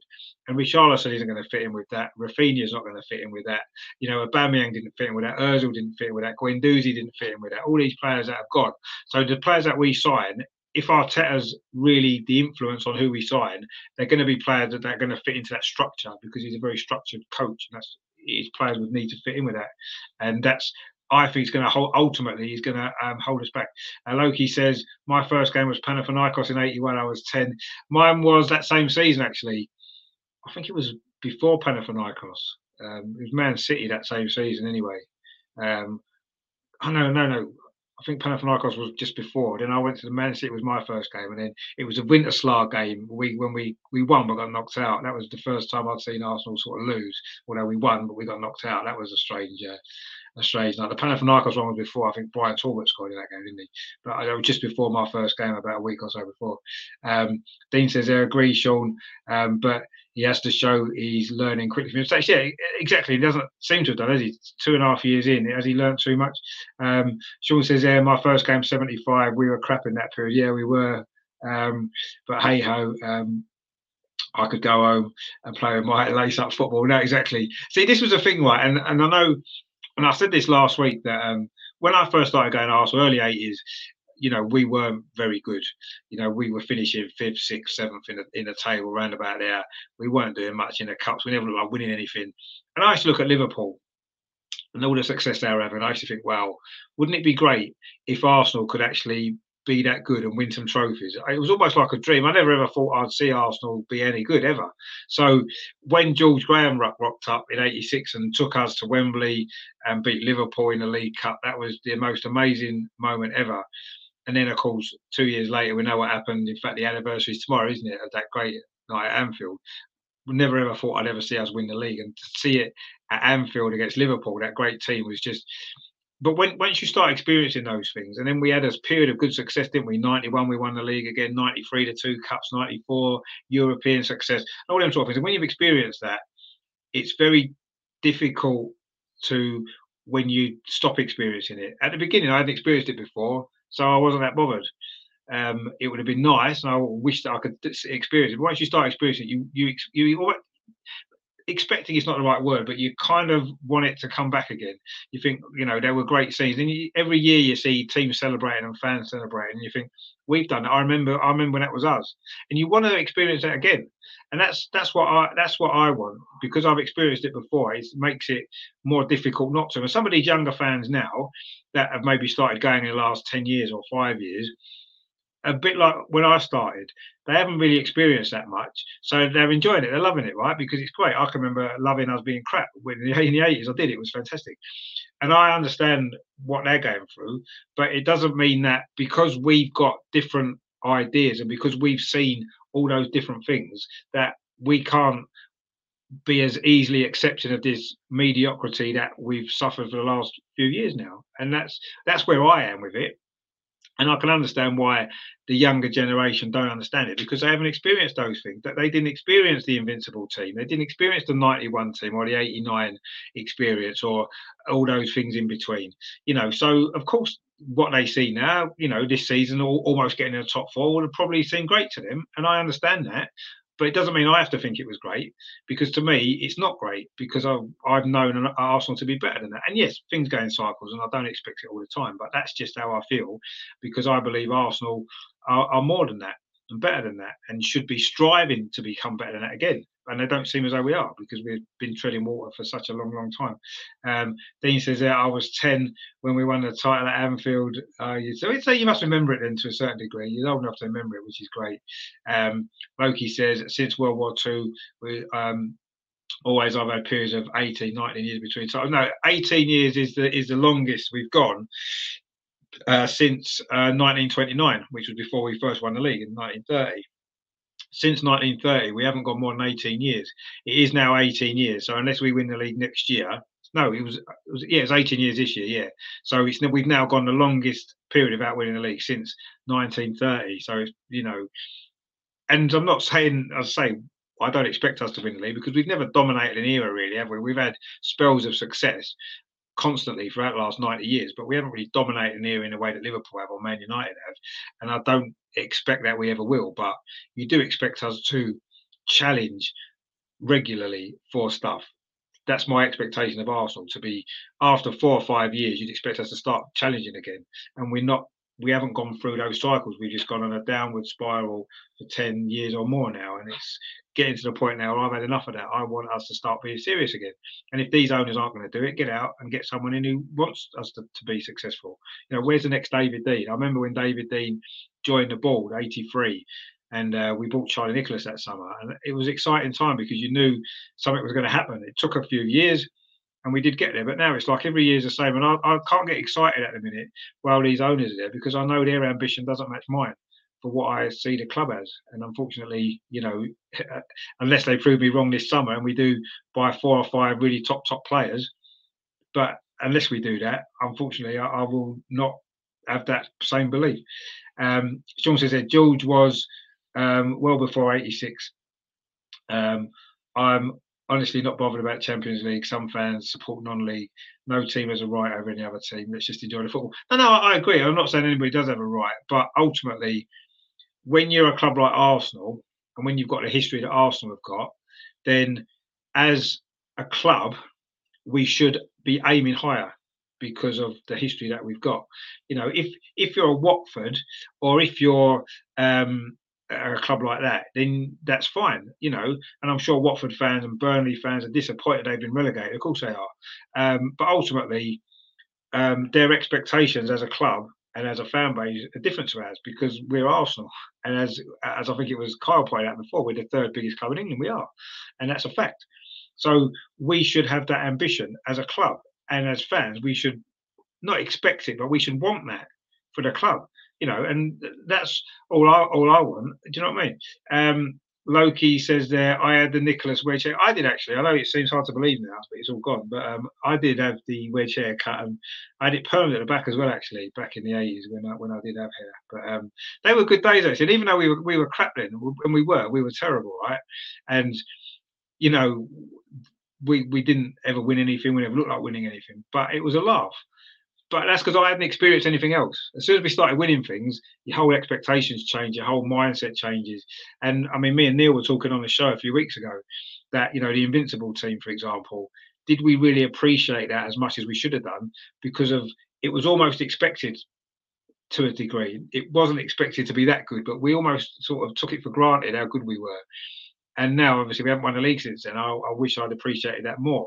And obviously, if we did win the league now in the future, I would really appreciate it because I know it might never happen again. And I hope the Leicester fans, when they won the league, I hope they appreciated it. Even the Man City fans at the weekend, right? And I've got, I don't particularly like Man City, but I hope they appreciated that because that could be their last title for 20 years. You don't know, dear. Unfortunately, when Liverpool won the league, their fans couldn't enjoy it because they wasn't allowed in the stadium. So, um, but you, you need to enjoy that those moments because they're quite rare, aren't they? You know, what I mean, you know, I mean, Sean's been going since 1975. All those games, all those years. How many? How many of those years have been really great? Not that many. So they are rare, really, aren't they? And you know, no matter how lucky we've been to have experienced them all, we need to appreciate when they do come around. But it doesn't mean we shouldn't stop having that ambition for the club because we're not a Watford or we're not um, a club like that, are we? A Norwich or stuff like that. We're a club that should be aiming for more and we should be aiming to be successful and we haven't done that for a long time and it's a long way back now unfortunately um, he says, when you're growing up watching Arsenal being crap, but once you've tasted success, you weren't expecting. Well, yeah, you do. Yeah, it goes back to that song, doesn't it? The the James song. If I hadn't seen such riches, I could live with being poor, and that sums it up. Once you've seen great things, it's more difficult to accept mediocrity afterwards, isn't it? And it's the same with anything, isn't it? You know, if, if you if you if you win the lottery and you win a million pounds and then like that guy did and then you waste it all on shit and then in five years time you've got no money it's going to be more difficult. Even if you're back to where you started from you're going to find it a lot more difficult because you've experienced all of that great stuff in between. And it's and it's the same isn't it? As that's how i feel a little bit with arsenal to a certain degree. Um, uh, Sean says there, Charlie would have been too lazy for modern football. Oh, without a shadow of a doubt. I mean, he was lazy at the time, wasn't he? I mean, George Graham so kicked him out, didn't he, for that same reason because he, he, he was lazy, but he did provide some great moments, didn't he? You know, I suppose he's a bit like the 1980s Mesut Ozil in a sense, isn't he? He had some great moments. Um, but ultimately, yeah, he, he, he was lazy, and he'd rather have been in nightclubs in London, wouldn't he? With you know, he was our version of George Best, really, wasn't he? I suppose at the time. Um, I guess that's probably how he was. And Dean says, I remember every moment of the title in Anfield. Yeah, I mean, anyone that was around then will. So it's the anniversary tomorrow, isn't it? Actually, of that amazing, amazing night. Um, the greatest night ever, I think, in English football history, let alone Arsenal's history. There won't be another game like that ever. And if there is, it certainly won't have that finish, will it? That that game had, you know, last minute goal. The two teams that were fighting for the league, we needed to win by two goals to stop them winning the league at their ground and to do it in the last minute. You know, they, they made a film about it. That's how good it was. They didn't make a film about Aguero, did they? Let's be honest. They didn't make a film about anything else like that. They made a film about that moment because it's the greatest moment ever in football history. Probably in world football history, but certainly in British football history. Nothing's ever going to top that, is it ever? And it involved our team, and we came out on top. I mean, fantastic. I mean, it will never get better than that, will it? It will never get better than that. I can remember going to um, going to a game once. Um, this is when Arsene Wenger was manager. I can't remember which game it was now. It was an away game. It was when we was at the peak of our powers, and we were brilliant that day. It might have been Man United. It might have been the, the, the night we won the league at Old Trafford, actually. But anyway, it was an amazing night. And I remember coming out of the ground that night, thinking to myself, I don't think I'm ever going to enjoy watching a team as much as I've just enjoyed that game. And if I'm honest, every game since then, for what 20 odd years, has maybe been slightly disappointing because it's never reached those heights. I can't remember which game it was now, but I just remember feeling it coming out of the ground that night, thinking it's never going to get better than that. It's never, it is never going to. Um, Loki says my favourite game of all time, two one away. Ah, the semi final. Yeah, that was an unbelievable night, wasn't it? That was actually probably my first big night watching Arsenal. Like it, the excitement of feeling like we might be doing something because I say up until then I've been going five or six years we've been plodding along doing nothing suddenly George came along and that night at, at Tottenham that semi-final replay that was the moment um, that was the moment for me where I'd experienced something amazing for the first time and that was that was incredible actually. And then obviously at Wembley as well when we won the final you know that, those sort of moments obviously then Anfield 89 and after that things change. They do they, they change you because you then start to it's not the same excitement again is it? Nothing will top that at that night at white lane you're right.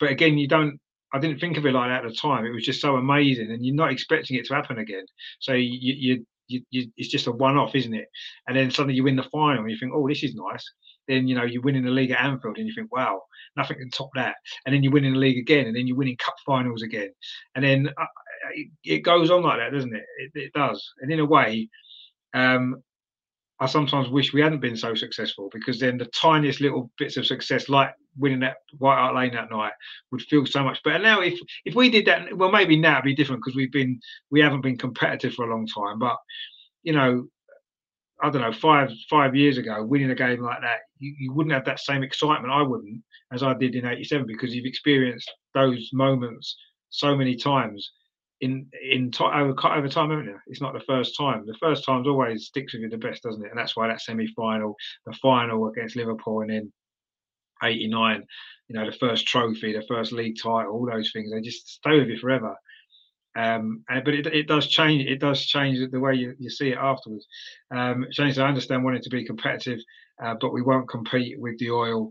We have to understand we are where we are and cut our and expectations. No, no, you're right, and I'm not. I don't disagree with you there, and and you 100% spot on.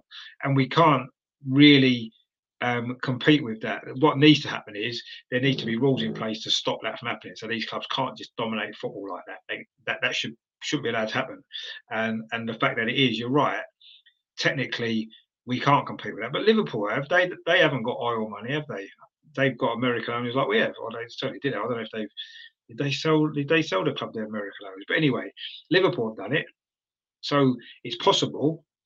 You can compete with that oil money. Um, I mean, look at Chelsea. They they've been funded by Abramovich, and although they've won a lot of trophies, they've not been competitive in the Premier League as much in recent years, have they? Other like Liverpool have overtaken them, so it's possible to do it. Uh, we need to have the right plan in place. But I don't think our plan's even about that. They've not even considered that as something they want to do, and that's where where the, the issues are for me. Um, Sean says, uh, um, where are we? No, no, that's sorry, just gone. Sorry. Um, were you at Liverpool final when Charlie scored? Yeah, I was at that one. That's, that was the first the first time I'd ever seen us win a trophy live. I remember watching the '79 FA Cup final at home when I was, I think I was 10 then, Um, so yeah, the, the, final when Charlie scored was the first time I'd actually seen us win a trophy in the stadium. Unbelievable! What an unbelievable day that was. Just the, the best day ever at the time because I say the first time you experience something like that, it, it's incredible, and it never quite feels the same afterwards, is it? The second time, the third time you, you win it, you, you, don't take it for granted as such, but you sort of do in a way. It's not quite that same excitement level, is it? Um, uh, Sean says that Arsenal should play the game on their websites. Well, yeah, they should. Yeah, kick off and say, was it ten? It kicks off late, at ten past eight or something. They should do it as it, as it was live. That'd be brilliant. Um, we'd all be watching it, wouldn't we? Let's be honest. Again, I mean, I've watched that game hundred times, and even now, every time you, you, see that, and you see Michael Thomas when Alan Smith flicks that ball on, and it falls to Thomas. He, every time I think he's going to get tackled, and I, I, still can't believe that happened. Looking at it now, you at the time you think shoot, shoot, and he, he, he waited and waited, and every time you look at back, you think he's going to get tackled. He's going to get tackled, and we're going to we, we're not going to we're not going to do it. And even you know he scores, you still look at it, you think he's going to get tackled. Why didn't he shoot earlier? it's just the way, isn't it? But yeah, that was just an incredible moment. And yeah, they should play it on the website tomorrow. You're right, and they, they should play it at ten past eight and we should all sit and watch it as though it's live and experience it again, as I've done many times before. In fact, I used to watch that um, uh, the the video of the game on the 26th of May every year. Actually, I did it for about 10, 10 15 years afterwards. Um, and then I think recently I've been watching an 89 documentary on the 26th of May. I'll probably do that tomorrow actually. Um, but that's been a ritual really over the years. Um, Dean says there Liverpool was a team to beat. And yeah, they were, as they are now, but they were then as well. And we did it. I know it's different then, the money and all that kind of stuff. But yeah, we, we, we knocked them off their perch, didn't we? Um, Sean says I was at that game, uh, Spurs game too. It was so emotional. It was amazing, incredible. The fact that it was Rocastle, of course, I got that goal, um, made it even better, didn't it? Um, Dean said, um, "Got to go. Catch you guys later, my Greenwood family." Yeah, cheers, Dean, for watching again, mate. Really appreciate your support. We will speak very, very soon. I'm sure there'll be loads of stuff going on over the summer on the channel. We will uh, speak to you soon. Um, Sean says, "Were you at Anfield?" Indeed, I was, along with um, was it three thousand others incredible, incredible stuff. Um, Sean says there need a draft type system. Yeah, no, that would be good actually. Someone else mentioned that um, recently. Um, who was it said that? I, I, saw that somewhere else actually. That's a good idea. Even playing field, isn't it? They won't do it though. It's, it's too much money. Um, I want to, uh, you know, Neil says there, Anfield 89 was for me the greatest moment. Of course it was. It's the greatest moment ever in history of football simple. That's it. There's nothing will ever beat it. Nothing can ever beat it. And the fact it was us. And I, would go back to '89. It was just great, wasn't it? You know, it, it was the hottest summer ever, wasn't it? '89. I was 20. It was my 21st birthday. Um, the month after we won the league um, there, so it was a great year actually for me. So yeah, it was brilliant. My first child was born during that season as well. So yeah, I'd go back to, to them days. Any if, if, if they invented a time machine, I would go back to then, 89, definitely experience that again. Um, brilliant stuff. Um, Sean says there, Liverpool had great scouts. Arsenal scouts never find diamonds. No, they don't. They don't because they're not looking for them, are they? They're looking for the cheap options, I think. Um, Neil says they're great point which we experience those great moments, so we miss it. And what, what exactly? Yeah, if you don't have it, you don't miss it. Exactly. That's exactly the point, isn't it? It's exactly the point. And yeah, that's how I feel. And the longer it goes on, the, the worse it gets almost, isn't it? Because you, you miss it even more. Um, Neil says, yeah, sorry, just catching up. No, no, no worries at all. Um, Loki says they spent two weeks on the beer after Anfield. Did you? Good. I mean, I say it was. I was 21. Um, well, month month afterwards, so it was a good time. Definitely a good time. The music was good, uh, the fashion was good, the football was good, everything was good, wasn't it? You know, we were young, enjoying life. Um, so yeah, brilliant. Uh, Sean says um, we were so blessed. But yeah, exactly. The 89, it, it, was a blessing. There's no doubt about that. And and as I said, when you've experienced those things, you know what football can bring you, how much joy and how much um, emotion it can bring you, right? And I think personally, for me, probably since probably since that that Tottenham game in '87 to a certain degree, um, you, are almost chasing it, aren't you? You know, if you know, if you could, if you could put in a bottle the that feeling, if you could, you know, if you could turn it into a drug that you could take to make you feel the way that Anfield '89 made us feel, or that White Hart Lane in '87, or Wembley in '87, or you know, Copenhagen '94, all those great moments, right? If you could actually the feeling that, that that gives you, if you could actually make that into some sort of drug, you'd be a billionaire within weeks because that's what everybody what you want to feel like that. And, and no drugs, artificial drugs, can bring those can bring that same feeling on as, as what those moments can. It's impossible. And they're what you they're what you constantly chase, aren't they?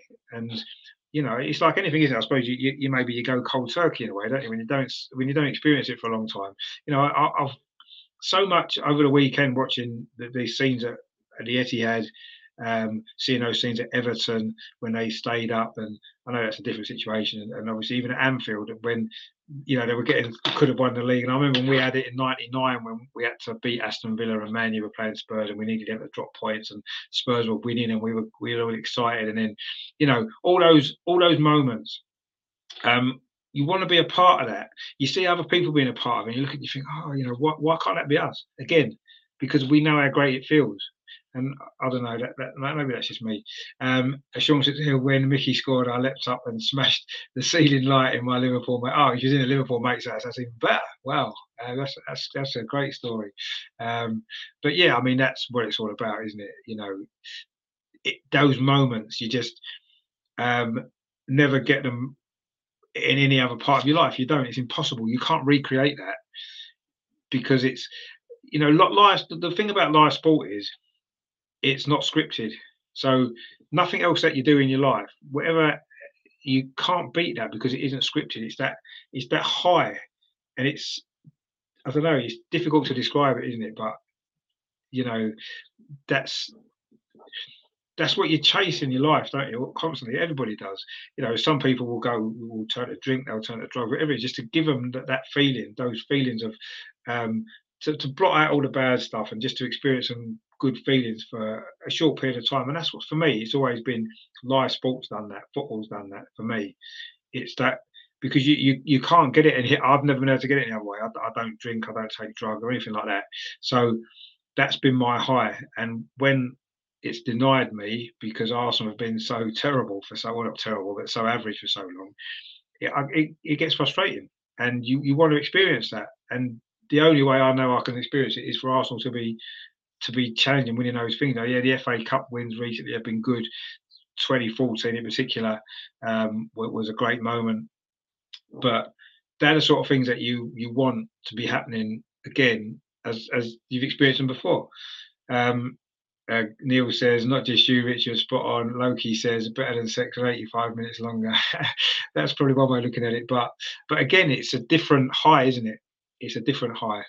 Um, Sean says here, Rich, when I comment on other channels, people like Dan Potts, um, and not just him, comment, I'm not an Arsenal fan. Thanks for yours and Neil's mature interaction. Listen, mate, I mean, you know, what I've always wanted to try and do, um, you know, and I like I like Dan Potts, by the way. I think he's great.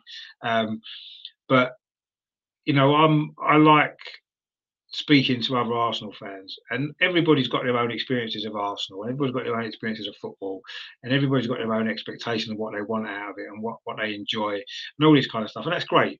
And I'm and I'm more than happy to interact with any anybody. You know, I, I have fans of different clubs on the channel because I, you know, football fans, we're all the same. Let's be honest. Ultimately, whatever club we support, we want the generally we want the same things. We want our club to do well. We want our team to win games, and we want to hopefully win some trophies, and we want to do all this kind of stuff. And um, so, yeah, I am. I think I've got maybe my experience in life, experience of, of going to football. I just I love interacting with football fans. That's one of the reasons why I set the channel up because that was what I wanted to do.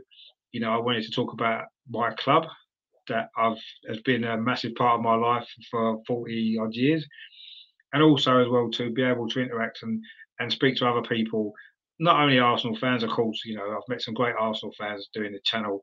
Um, you know, that come on the channel here, people that I've met at games from being on the channel and stuff like that, and um, to me, that's what I wanted to set the channel out for. And I, you know, I, I, don't, I'm not really bothered about anything else.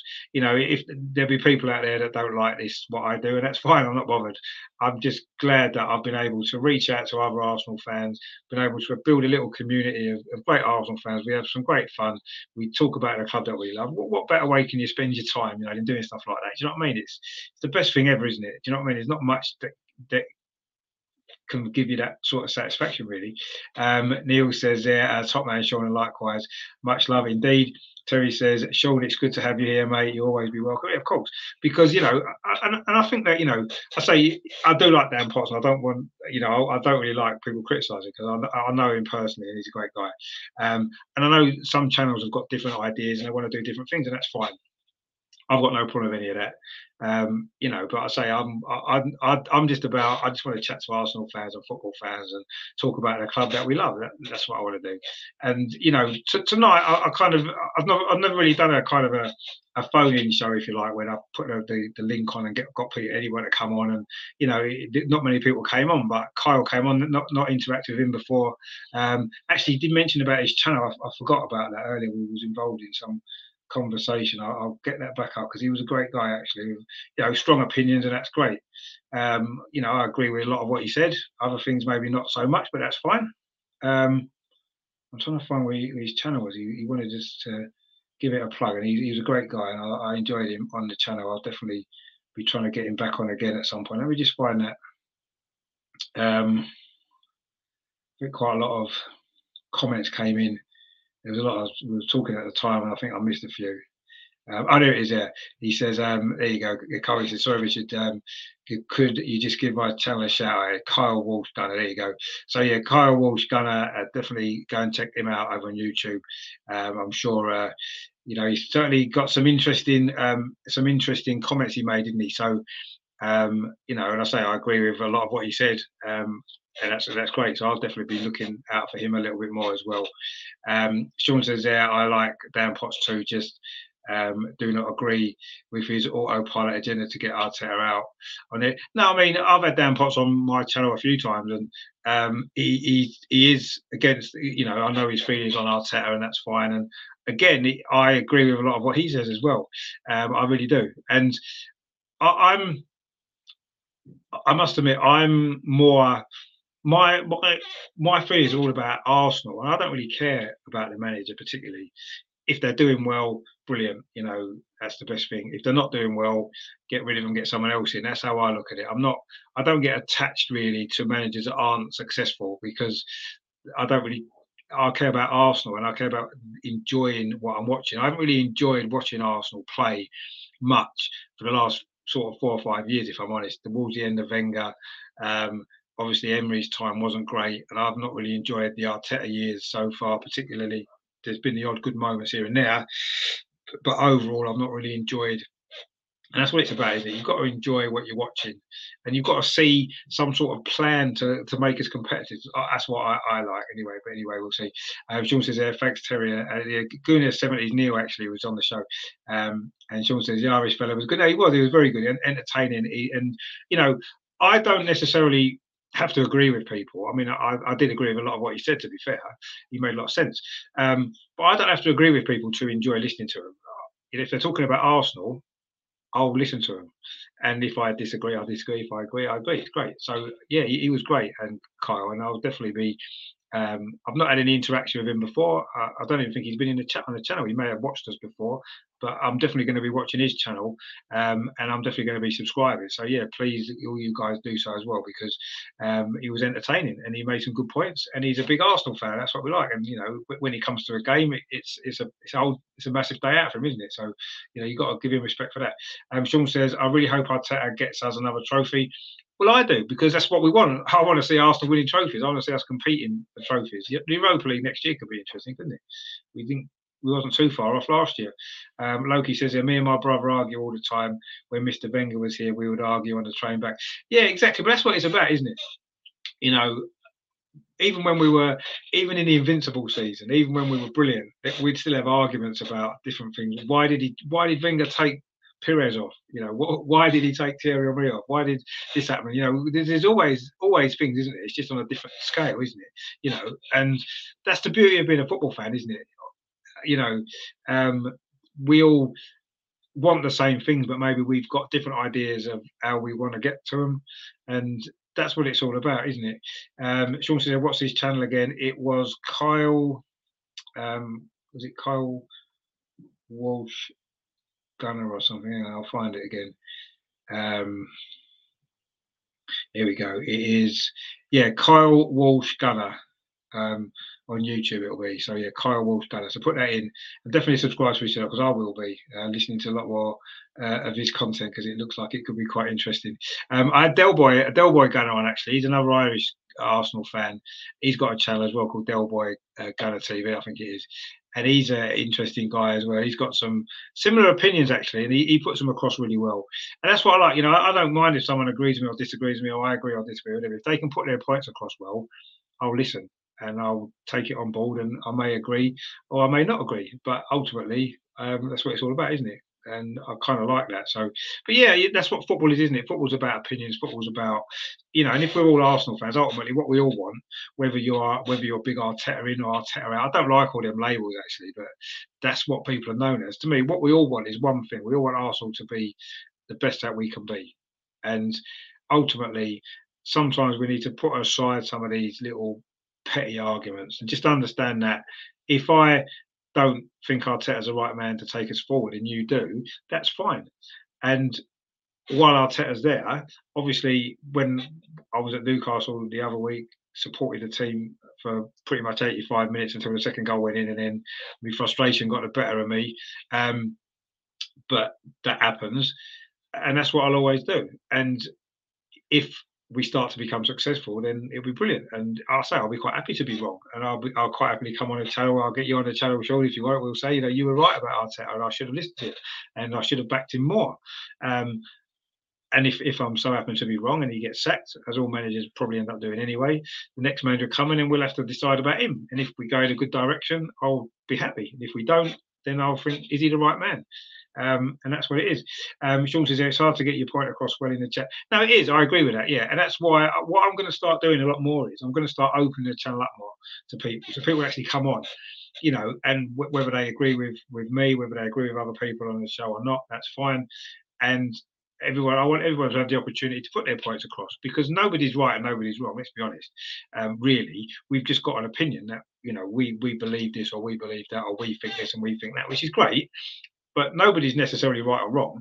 You know, you, you could say finishing fifth this season made it a good season, right? And you wouldn't be necessarily wrong to think that.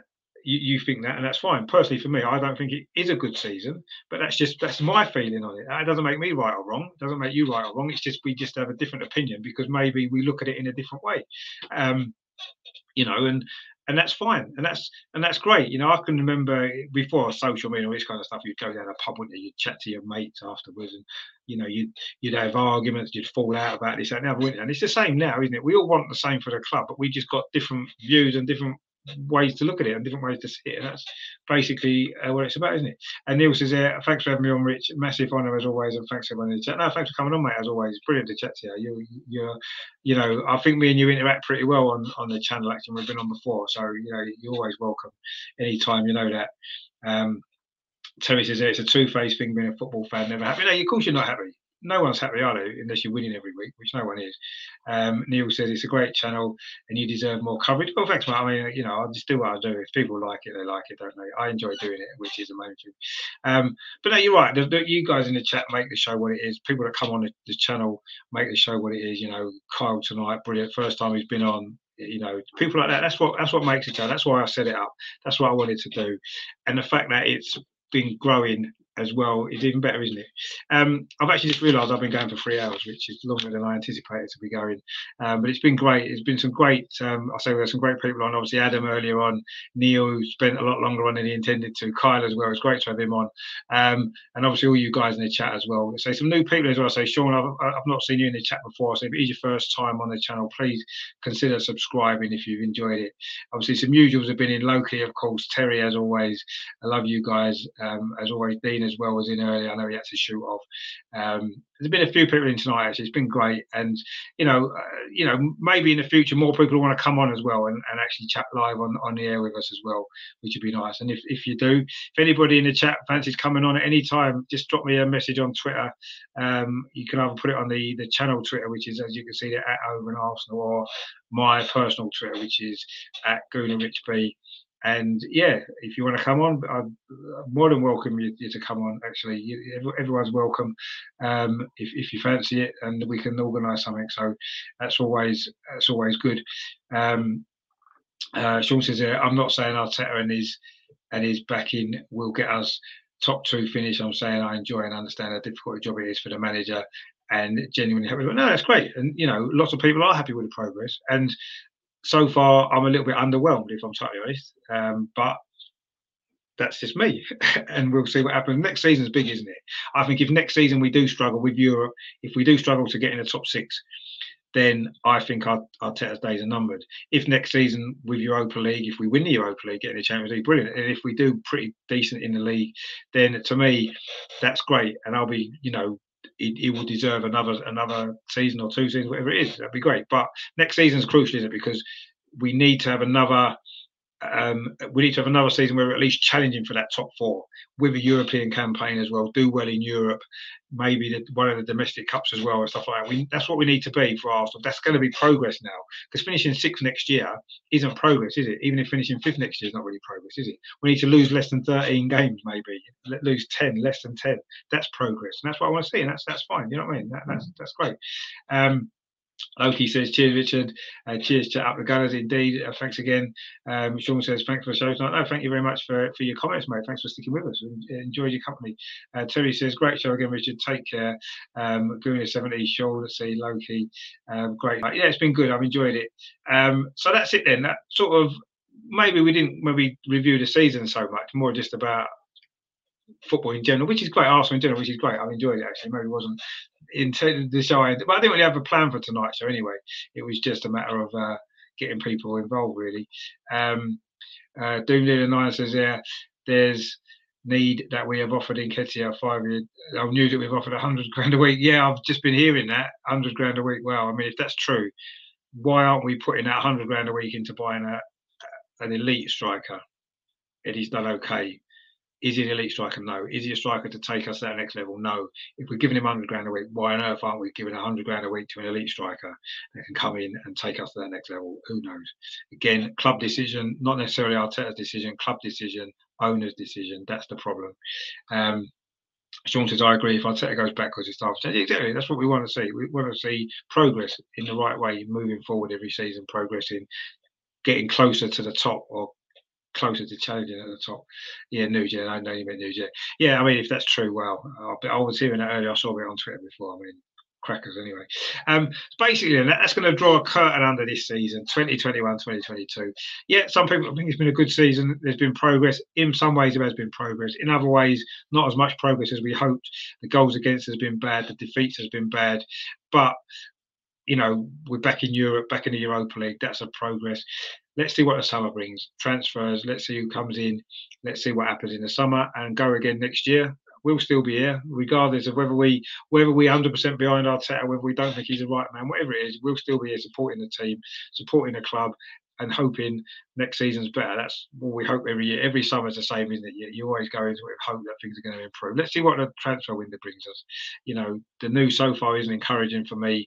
Renewing El Elneny, giving Eddie 100 grand a week. I mean, and obviously Arteta's already had his renewed. I'm not 100% behind those decisions, but let's hope let's hope I'm right because who knows uh, what's going to happen. Neil says, "Yeah, take care. We'll hope to chat again soon." Yeah, definitely, mate. Um, Nine says that's a second choice wage, not third. Um, well, there you go. And Neil says uh, top four and cup will be progress. Yeah, it would. Uh, Neil says it's been a good listen while I'm stuck in at work. Oh, cheers, mate. Thanks for tuning Phil. I hope you're well, mate. Um, and Neil says, uh, cheers, Terry. Um, and Sean there, I don't believe they'll pay any 100 grand a week. Maybe if he scored 15 goals plus. Well, 100 grand a week. Wow. I'm, I'm flabbergasted when I saw that actually earlier. I, I, don't know if that can be true, but anyway, let's see. if it's true, it's true, isn't it? I mean, fair play to Eddie. He's done well for himself, hasn't he? If he gets that contract, he's certainly not going to leave, is he? Um, and Doomsday Night says a Europa might be all we need for the moment at this stage we're at now. No, I agree with that. Yeah, uh, maybe a blessing better than getting stuffed by by a nine 0 Now you're right, and I, I kind of agree. Um, I think the Europa League is where we are at the minute, and I don't think we can expect too much more. And I think that's it. Um, and it does give us a chance. We, we, had no chance of winning the Champions League. Let's be honest, we'd have probably struggled to get through the group stage. So being in the Europa League at least gives us an opportunity. We've reached a semi-final twice. We've reached a final twice. It's a level that we're at in terms of Europe, isn't it? So let's hope next year we can have a good run, get to the semi-final, get to the final. Who knows? Win it. That would be great, wouldn't it? And I think if we win the Europa League, regardless of where we finished in the league, I would take finishing eighth or ninth in the league if we won the Europa League. Because one, it gets us in the Champions League, and two, at least you can sacrifice the league to win something like that because our European trophy record is poor, isn't it? Two in our whole history. We need one more at least. So yeah, that's what we need to that's what we need to look at. But yeah, no, I agree. Europa League is where we're at. We've got a we've got a reasonable chance of doing well in it, which is what we want. Um, Neil says, "Hey, Rich, you looking to match Ryan's 24-hour pod?" no, I'm not. No. um, Sean says, "Is Balogun coming back?" I don't know. Actually, I've not heard about Balogun. I would probably sell him if I'm honest. Um, you know, if we're offering any of this new contract, if we're buying two new strikers, is he going to get a game? Um, probably not. So I, I don't know. Um, Boom Dealer Nine says, "Thanks for the show, Rich. Uh, by the way, my favourite game was being in the North Bank behind the goal when Tony Adams scored against Everton. Oh wow, yes, that's probably my favourite game at Highbury. You know, winning the league that day in the sunshine, win it in that style as well, four 0 and that goal, of course, as as the commentary went, summed it all up. It did, didn't it? Yeah, that is definitely my my greatest um, game at Highbury. I think. Uh, there's been a few good games at Highbury over the years. That's that was probably my favourite ever Highbury game. Um, definitely was. That was that was an amazing day. Uh, never forget our first Premier League title as well, and we got the trophy afterwards. Didn't we? Brilliant, brilliant stuff. Um, Terry says, "Don't forget to like and subscribe." Yes, please. Yeah, please do. Yeah, it'd be great to get you on board uh, for, for subscribing to the channel. And um, what, what we'll be doing now is I may have a little break from the channel just the season's finished and just have a break for a week or so we will be covering the women's Euros. We do love our women's football on this channel, particularly Arsenal women, but we'll be covering the women's Euros. So there'll be some shows there. Um, at least, um, you know, there'll be a few watch alongs. I'm going to a few games, so I'll be doing some vlogging from there as well. Uh, and there'll be some shows on on a regular basis throughout the competition. Hopefully, England can do well. Um, and then I'm going to also look at doing some different sort of content as well through the summer and into next season as well. Just mix things up a bit. It's been a good season on the channel actually. Um, you know, it's gone well. Um, a lot of people have, have started subscribing to us and, and, been joining in. You know, so but I'm going to try and expand it a bit next year. Have a few more live shows, a few different things, get some different people involved as well, do some different things. So do please stay with us because although we might have a week or two off, we will be back bigger and better uh, very soon. Um, Sean says there, Steve Bould assists, uh, missed the game. Oh, you didn't miss that one as well, did you? Oh, you're lucky, mate. I tell you, you missed a couple of good ones there. But that was my, but definitely my favourite game at Highbury, yeah. Um, we were celebrating long before Tony scored that goal because we knew we'd won the league. Um, I think I went over Overmars. I wasn't convinced until Overmars scored the third goal in the second half when he ran through and slotted that one in. That's when I knew we'd won it. And then, of course, the Adams goal just uh, topped it all off, didn't it? Fantastic stuff. Um, yeah, brilliant, brilliant stuff. So thanks to all you guys in the chat. It's been brilliant actually. So I, I intended to do a show for about an hour, and it's gone on for three hours. So that, that's that's you've got a bonus, or you might not look at it like that, but anyway, it's, it's been a it's been a bonus for me. I really enjoyed it. So thanks everyone for watching. And I say if you haven't done so, please like, share, and subscribe. Um, it is free to subscribe. We are near a thousand. It'd be nice to get there, wouldn't it? Soon. I'll be back probably in a week or so, maybe ten days. Um, I will put some stuff on, obviously promoting when we when we're back with some new content. Uh, there will be some new different ideas coming up as well for next year, next season. I say don't forget the women's Euros because that is going to be good. If you like football, you will enjoy the women's Euros because it is top top quality stuff. It's going to be really really good. And I'll be I'll be at the, I'm at the first game England Austria Old Trafford. I'll be doing some vlogging from there. I think we're going to uh, Netherlands against Sweden. We've got semi final as well. Hopefully it'll be England. It's on England side of the draw. If we win our group, we'll be England semi final. So um, that'll be good. Um, Sean says, yeah, I stopped going in 88. I live up north. Yeah, I live up north now as well. Um, a bit more recent than that, though. Not been up here as long as that. Um, Neil says that uh, Luke is in there. He says, great video, good stuff. Well, thanks. I'll say thanks to everyone for, for watching your support. So I'll be back very soon with some new content coming up. And that has been um, 2021 2022. Um, so 89, really, you've been up to 89 well. Um, we're talking about, you know, don't forget tomorrow night, the anniversary. If if Arsenal aren't showing up on the website, get the video out, get the DVD out, watch that game again. That's what I'm going to be doing tomorrow night, as I always do on the 26th of May.